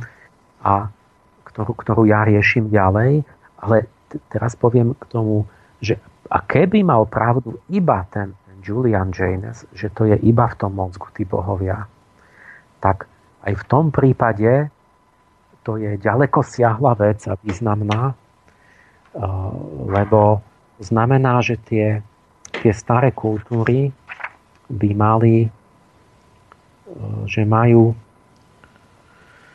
eh, tie staré náboženstva boli vlastne forma komunikácie s, s našim podvedomím, ktorú my sme stratili. A teraz vám poviem na záver taký príklad dobre som poznal jedných manželov. Oni, keď boli zasnúbení, tak mali hračku, také zvieratko. A on, oni tie hračky takýchto zasnúbencov a takto to, to sú vlastne tie ich budúce deti. A toto napríklad aj Krováci mali takú filozofiu, že mali takýto, čo sa išli zobrať, mali nejakú bábku, bábiku mm-hmm. a to, že bolo tam sídlila duša ich dieťaťa. Mm-hmm že to bolo tak vážne, že sme keď začal horeť dom, že prvé, čo išli, zachraňovali tú babiku, lebo však sa by ste ju tam nenechali, keď horí. A lebo bola akože už kvázi oduševnená a že a teraz im sa stalo, že im zmizla, stratila sa. To, to, to zvieratko. Ste pri mori, buď spadla do vody a ju odvela voda, alebo to nejaké decko zobralo, proste zrazu, zrazu od, od, prišli. A teraz ten, ten, ten muž mal, uh, bol tak nešťastný z toho, že akoby že proste akoby vzťah, to proste hračka. Hračka, že proste, že si kúpiš nejakú druhú alebo či si kúp, hmm. proste čo to je za, koľko stáva? 5 eur, alebo čo? Tak, a on bol tak nešťastný, že akoby ten, to, ten, že mal pocit, že, že vlastne to nie že druhu, že táto, že toto zvieratko bude niekde na dne mora tam a že, že ho nenajdu a že ono bude plakať za nimi a že tam bude väčšine. Že tam bude tisíc rokov plakať a prosiť, že či, či ho nenájdu, že prečo ho, ho opustili a že až, než, až ho tam úplne tam tie kamienky úplne zoderú, že až zanikne, že, že to sa, mu prisnilo? Či, či ako? No nie, to, to, to mal taký pocit duševný. Ja aj tak, aha. Bolo tak strašne lúto, tak proste, že stále tam chodil hľadať to, že či nenájde to. A to bola taká sova malá. A, a, a nevedel na to zabudnúť ešte roky. Mhm. A teraz si uvedom, že čo, čo to, toto je zážitok. Ale je iracionálny, je úplne subjektívny, že to keď poďte fakticky, že ako to, to čo, na čo sa tým, však, však to bola obyčajná nejaká lacná vec, ktorá padla niekde tam, alebo niekto zobral ju. A ty sa správaš, ako keby ty si prišiel naozaj dieťa, ktoré mm. niekde proste je, je plače a je mu ľúto. A, že, že čo toto má byť? No tak neviem, nepochopiteľné blbosť, iracionalita, nezmysel pre, pre naše, náš spôsob uvažovania. A teraz pozor, keby sme boli v tom pred tými tých dávnych čas, tými 3000 rokov, Iliada, no. tak by to bra- bolo brané za takéto veci boli brané za znamenie Bohov. Za, za nejaké, že proste vám dáva znamenie. Proste, že, tam leteli vtáky, nejako to sa niečo sa stalo, je znamenie, to mi chcú povedať niečo duchovné bytosti. Alebo. A my sme toto stratili, my sme sa to odučili. Čo aké znamenie, čo, čo, čo, a teraz pozor, ten vtip je v tom, že, že toto sa o 10 rokov neskôr išlo stať naozaj. Oni náhle, ako keby sa stalo, že prišli o dieťa, ale takým spôsobom, že už ani nebudú môcť nikdy mať. A teraz sa to stalo vlastne naozaj a, tomu, a teraz, že tomu mužovi naozaj je to, a naozaj to prežíva. Teraz to není hračka už. Mm-hmm. A, a, a nevie na to zabudnúť a jemu má pocit, že vlastne tá duša toho dieťaťa, že, že plače niekde, že, sa, že, že teda ju že sa nemôže narodiť a že, že, že proste ju, má, prečo ju opustili, že ju nemajú už rádi a tak. A, a, a je to vlastne vážny faktor v jeho živote, kde, kde proste ako keď má žena potrat alebo čo tak, že nevie zabudnúť na to, že stále na to myslí, že keby to dieťatko, že bola by to Anička a bola by mala 10 rokov už dnes. A, a čiže, čiže to, teraz si to uvedomte, že tam sa stalo niečo, kde niekto, proste buď nejaký boh, alebo to podvedomie, Janesovo, teda ten podľa neho bývalý boh, ktorý sa prejavoval tých orákulov, tak symbolicky divadelne zahral a dopredu prejavil niečo, čo, čo, čo sa malo stať 10 rokov neskôr. Čiže čo sa tam prejavilo? Nejaká psychická štruktúra, nejaká inteligencia alebo niečo, čo vedelo, že toto hrozí, že sa to ide stať, čiže poznalo budúcnosť na 10 rokov dopredu a vlastne varovalo toho muža. A keby on bol mal, nebol, patril do tejto civilizácie, ktorá ignoruje všetky znamenia bohov, tak by bol, že, ej, že čo to znamená toto? Že toto, ten, to, to, že ho to tak zobralo, to bolo práve to znamenie toho, že to má nejaký veľký význam. Ale ten význam nebol vonku, že to vonku to bola nejaká lacná hračka, ale to bolo niečo vnútorne veľmi významné. Preto, čiže on zmysluplne reagoval na to. Lebo jemu hrozilo, že toto sa stane, čo bude veľmi zlá vec v jeho živote. Mhm. No ale keby to aj bol prečítal správne, túto vec aj tak by nemohol zmeniť ten osud, nie? Nemohol by oh, práve, spraviť. že by to mohol. Keby bol povedal, že aha, tak ja si musím na to dať pozor, aby som ja v tom mojom živote nezanedbal, alebo si dal pozor na to, aby to náhodou nedopadlo tak, že ja budem e, plakať. Aha, čiže to nie sú... nemáme s tou mojou manželkou deti. Čiže to nie sú obrazce, ktoré nejakým spôsobom len predpovedajú, čo sa stane a, a zákonite stane a nemenne a už sa s tým nedá nič spraviť. Čiže to, to... Nie, veď ja, že v tom je ten zmysel je v tom, že, že práve, že veď som povedal, vlastne som dával na to príklady, že keď neviete, čo sa s vami deje, tak je to osud a, nemôž, a nezmeníte to. Ale ako náhle vstúpi to vedomie, je to nové, tak vy to môžete zmeniť. Mm-hmm. Jak tí, čo mu pripúšťali tú hudbu pri obede, keď mu to povedia, už to nefunguje na neho, tá manipulácia. Čiže my, kým sme v tom automatizme, mm-hmm. tak ako v tej Iliade, že, že ono sa to s nami udeje a my nevieme, prečo sa to stalo. Ale ako náhle si niečo už spoznám sám seba, že by si uvedomil, že, že mne vlastne toto hrozí z nejakého dôvodu, že, že máme nejakú konšteláciu s tou manželkou, že e, to môže takto dopadnúť, lebo máme určité, povedzme, nejaké predpoklady alebo e, proste sme nejaké typy osobnosti e, alebo niečo, že keby ten človek bol, tak poviem, ten záver, že keby sme my sa naučili znova introspektívnu dimenziu, proste počúvať tých bohov, to vnútro, to, čo sa tam zjavuje, vedieť, rozumieť tej reči, vedieť, vykladať tie znamenia, tak, tak by sme objavili niečo nesmierne dôležité a cenné, čo, čo tvorilo niečo centrálne v tých starých civilizáciách a bolo by to, vidíte, životne dôležité pre, pre osudové tragédie každého jedného v jeho osobnom živote,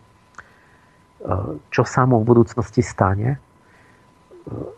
A, a bolo by to takéto dôležité aj v prípade, keby ten Julian Jennings mal pravdu, že je to iba v mozgu. Lebo to, že vy ste nešťastní, tak to vám nepomôže povedať, no aj to je iba v mozgu, že si nešťastný. Mm-hmm. To nebol skutočný. No ale však sa mu to stalo naozaj. To je potom jedno, že čo mu poviete, že no anieli neexistujú, to iba v tvojom mozgu.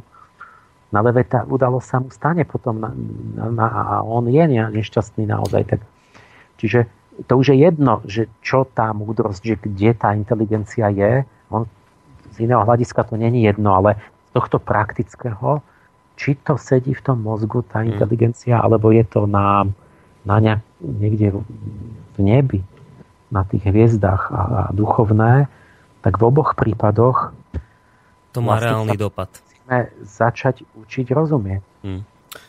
Ja verím, že... No, ešte dokončite, ja som vám do toho skočil. To je, to je asi môj za, na záver. Hmm. Toto. Ja už len to chcem povedať, že hádam, hádam to pochopia poslucháči, že som dnes tie maily nečítal, lebo ako vidíte, presne 3 hodiny prešli a za tieto 3 hodiny sa podarilo túto tému uzavrieť. Ja vám ďakujem veľmi pekne, pán Páleš, opäť za účasť dnešnej relácii, ktorú, ako tak pozerám do mailov, mnohí označujú dnes za výnimočnú túto tému a naznačujú, že o tomto treba ešte veľmi veľa rozhovorov a prednášok viesť, pretože je to veľmi dôležitá vec. Takže ďakujem vám veľmi pekne ešte raz. Majte sa pekne do počutia. Ja ďakujem za, za síce sme nedali účasť, ale my no. kľudne môžeme urobiť zase oddychovú reláciu. Tak. Lebo ja totiž takto do hĺbky ja nemám možnosť každých 14 dní urobiť to takto. No môžeme to vždy tak prestriedať jednou. Si také ľahšie témy a vrátiť sa k tomuto, že si to zapamätať, porozmýšľať a že, že by aj tak sa zúčastnili, aj prispeli. No, tak prakticky skúsiť. Si predstavujem, že, že nejakú, nejakú, to je tá práca na sebe, začne tým, že sa aktívne povedzme, bude zaoberať, položí si nejaké otázky alebo niečo dohľada, no, nejakú námietku vymyslí a, aby som mal na čo reagovať a možno vlastne to nejak tak e, ešte, že tú mozaiku doplníme spolu. Mm. Dobre, takže my sa dohodneme na najbližšej relácii ešte po tejto relácii, na najbližšej téme, možno, že práve aj na takej nejakej praktickej relácii, kde to, čo ste dneska povedali, skúsime nejak do praxe preniesť, že teda ako začať tieto veci vnímať, to by mohlo byť možno veľmi tiež zaujímavá téma do budúcna. Takže na dnes ďakujem veľmi pekne, majte sa do počutia. Pekný večer prajem, do počutia. To bol teda Emil Páleš, sofiológ a lúči sa s vami aj Boris Koroni, majte sa pekne.